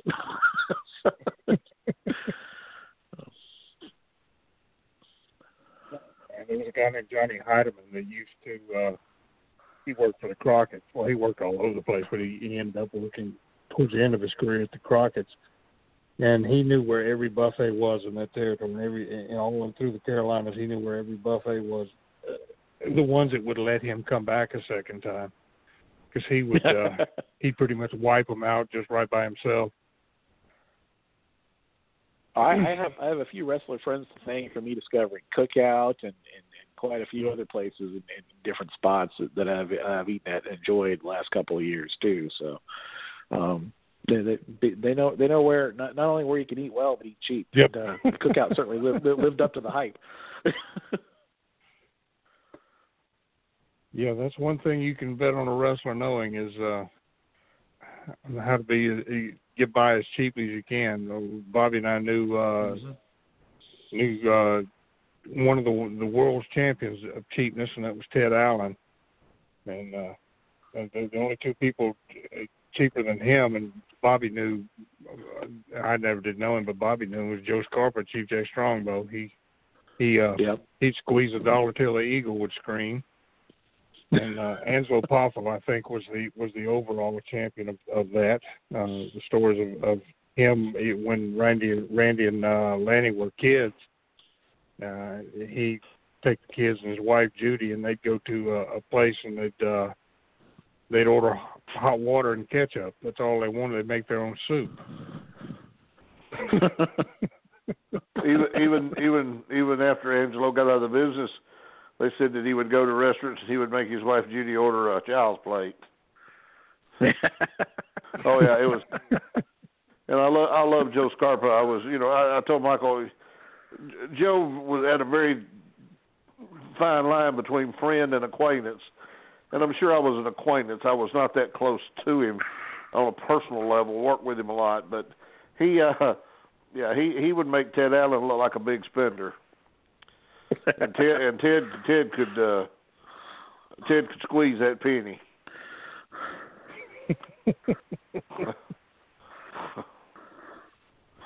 But you had to learn to do that. I mean, Scarpa came up in time, especially since he he spent a lot of time working for Nick Gulas. Uh, I've heard guys that that worked for Nick Gulas that got paid a ham. You know, rather than money, they'd get a ham. Well, I, uh, I had the had the honor of speaking at Larry Cheatham's funeral uh, last Saturday. Uh, Larry told the story about him and his partner in Tennessee they had been working uh, just opening preliminary matches, you know, singles matches. They called him in the office and told him, "So we're going to make a star out of you," and said, uh, "We want you to be you're going to be working on top starting next week as a tag team." But y'all need to have an outfit with a mask. And they said, well, we don't have one. They said, well, here, and the Tennessee office was notorious for having anything imaginable. They said you could go in the Tennessee office, they would have, they'd have masks, outfits, ring jackets, robes, capes, uh, uh, boxing glove, whatever was needed. And they said he told them he said, well here just go over here and pick you out two outfits. And uh, you know, so he said they got the outfits. They said starting that Monday they were on top in every town they worked Monday through Saturday, and they were off on Sunday up there. And they went to the office Monday to get their bookings and pick their check up. And Larry said when they got their check, he said it was uh, there was not any money in it. There was a note in there said you only owe me thirty five more dollars. The outfits will be paid for. so, you know, I mean, that's. Uh, I got a, uh, a Madman Pondo gave me a great story about Abdullah the Butcher, who's who's another guy who's notoriously notoriously cheap, but uh he, he had Oh, yeah. Abdullah had, had kind of helped open the door for him to get to Japan and everything, and um d- done done a lot for him and stuff. And so one time Pondo had some T-shirts made up, and he had a 5X specifically made for Abdullah. So he goes to the show and he, he goes up to him and say, Abby, I, I got something for you. And he's like, well, what, what is it? He's like, uh, I, I had a T-shirt made for you. And he shows him the T-shirt. Abdul's like, is, is this for me? Are you you you serious? It's like, yeah, yeah, I'm I'm, I'm serious, absolutely. It's like, I, I'm so touched. I don't I don't know what to say. Uh, tell you what, you see those T-shirts of mine over there on the table? Anything you want, five dollars off. Yep. I can tell you Yeah, another great story about the two of them. Uh. Go ahead. say he had another story. They, they were walking home from from a club one night in Japan, probably about three o'clock, four o'clock in the morning, and um, I think they'd been at a strip club, and, and of course Abdullah had brought his T-shirts and everything for for the girls and stuff, and some guy's walking along the street, and it's it's got kind of a dark street, and stops and he points. Says, Abdullah.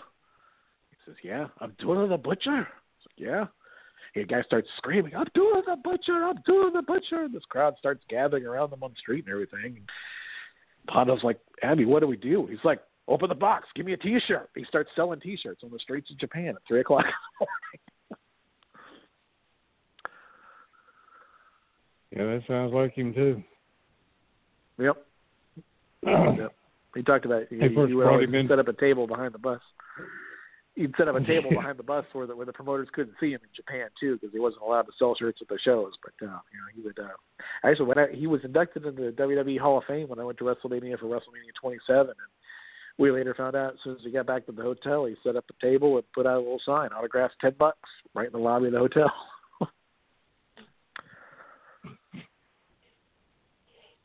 Well, guys, we are down to uh, just a couple of minutes left. Uh, John, let them know again uh, where they can can uh, find your array of, of books and, and anything else, or any other projects that you've got going on, and, and uh, can get in touch with you and everything. Sure. Well, if anybody's excited to Cauliflower Alley Club, I'll be in the Nostalgia Room with Dr. D. We'll be sharing a table. Um, my website is eatsleepwrestle.com. That's my wrestling wrestling website.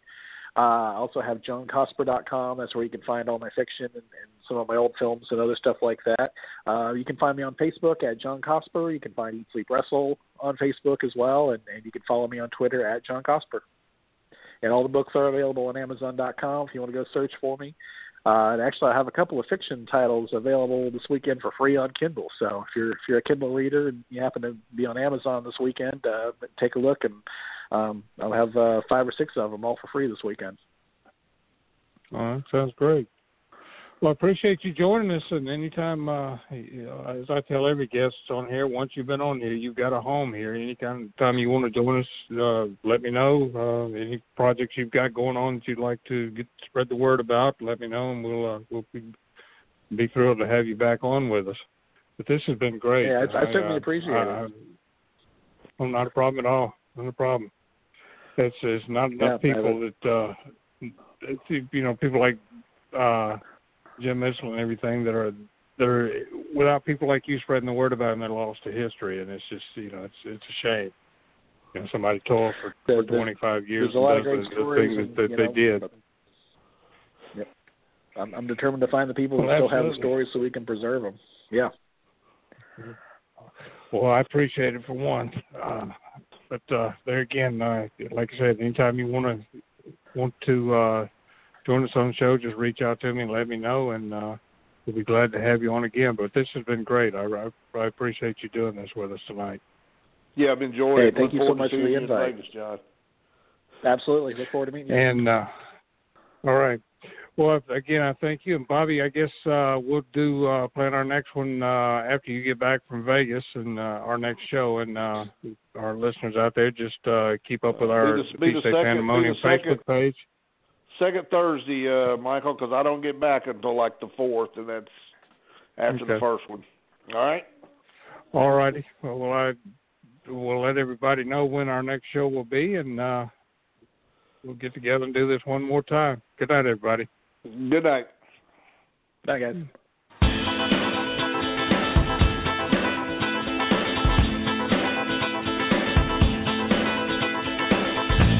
We thank you for listening to this broadcast, a production brought to you by the GWH Radio Network. Stay tuned to GeorgiaWrestlingHistory.com for the latest information on upcoming events and more. As always, we thank you for your continued support.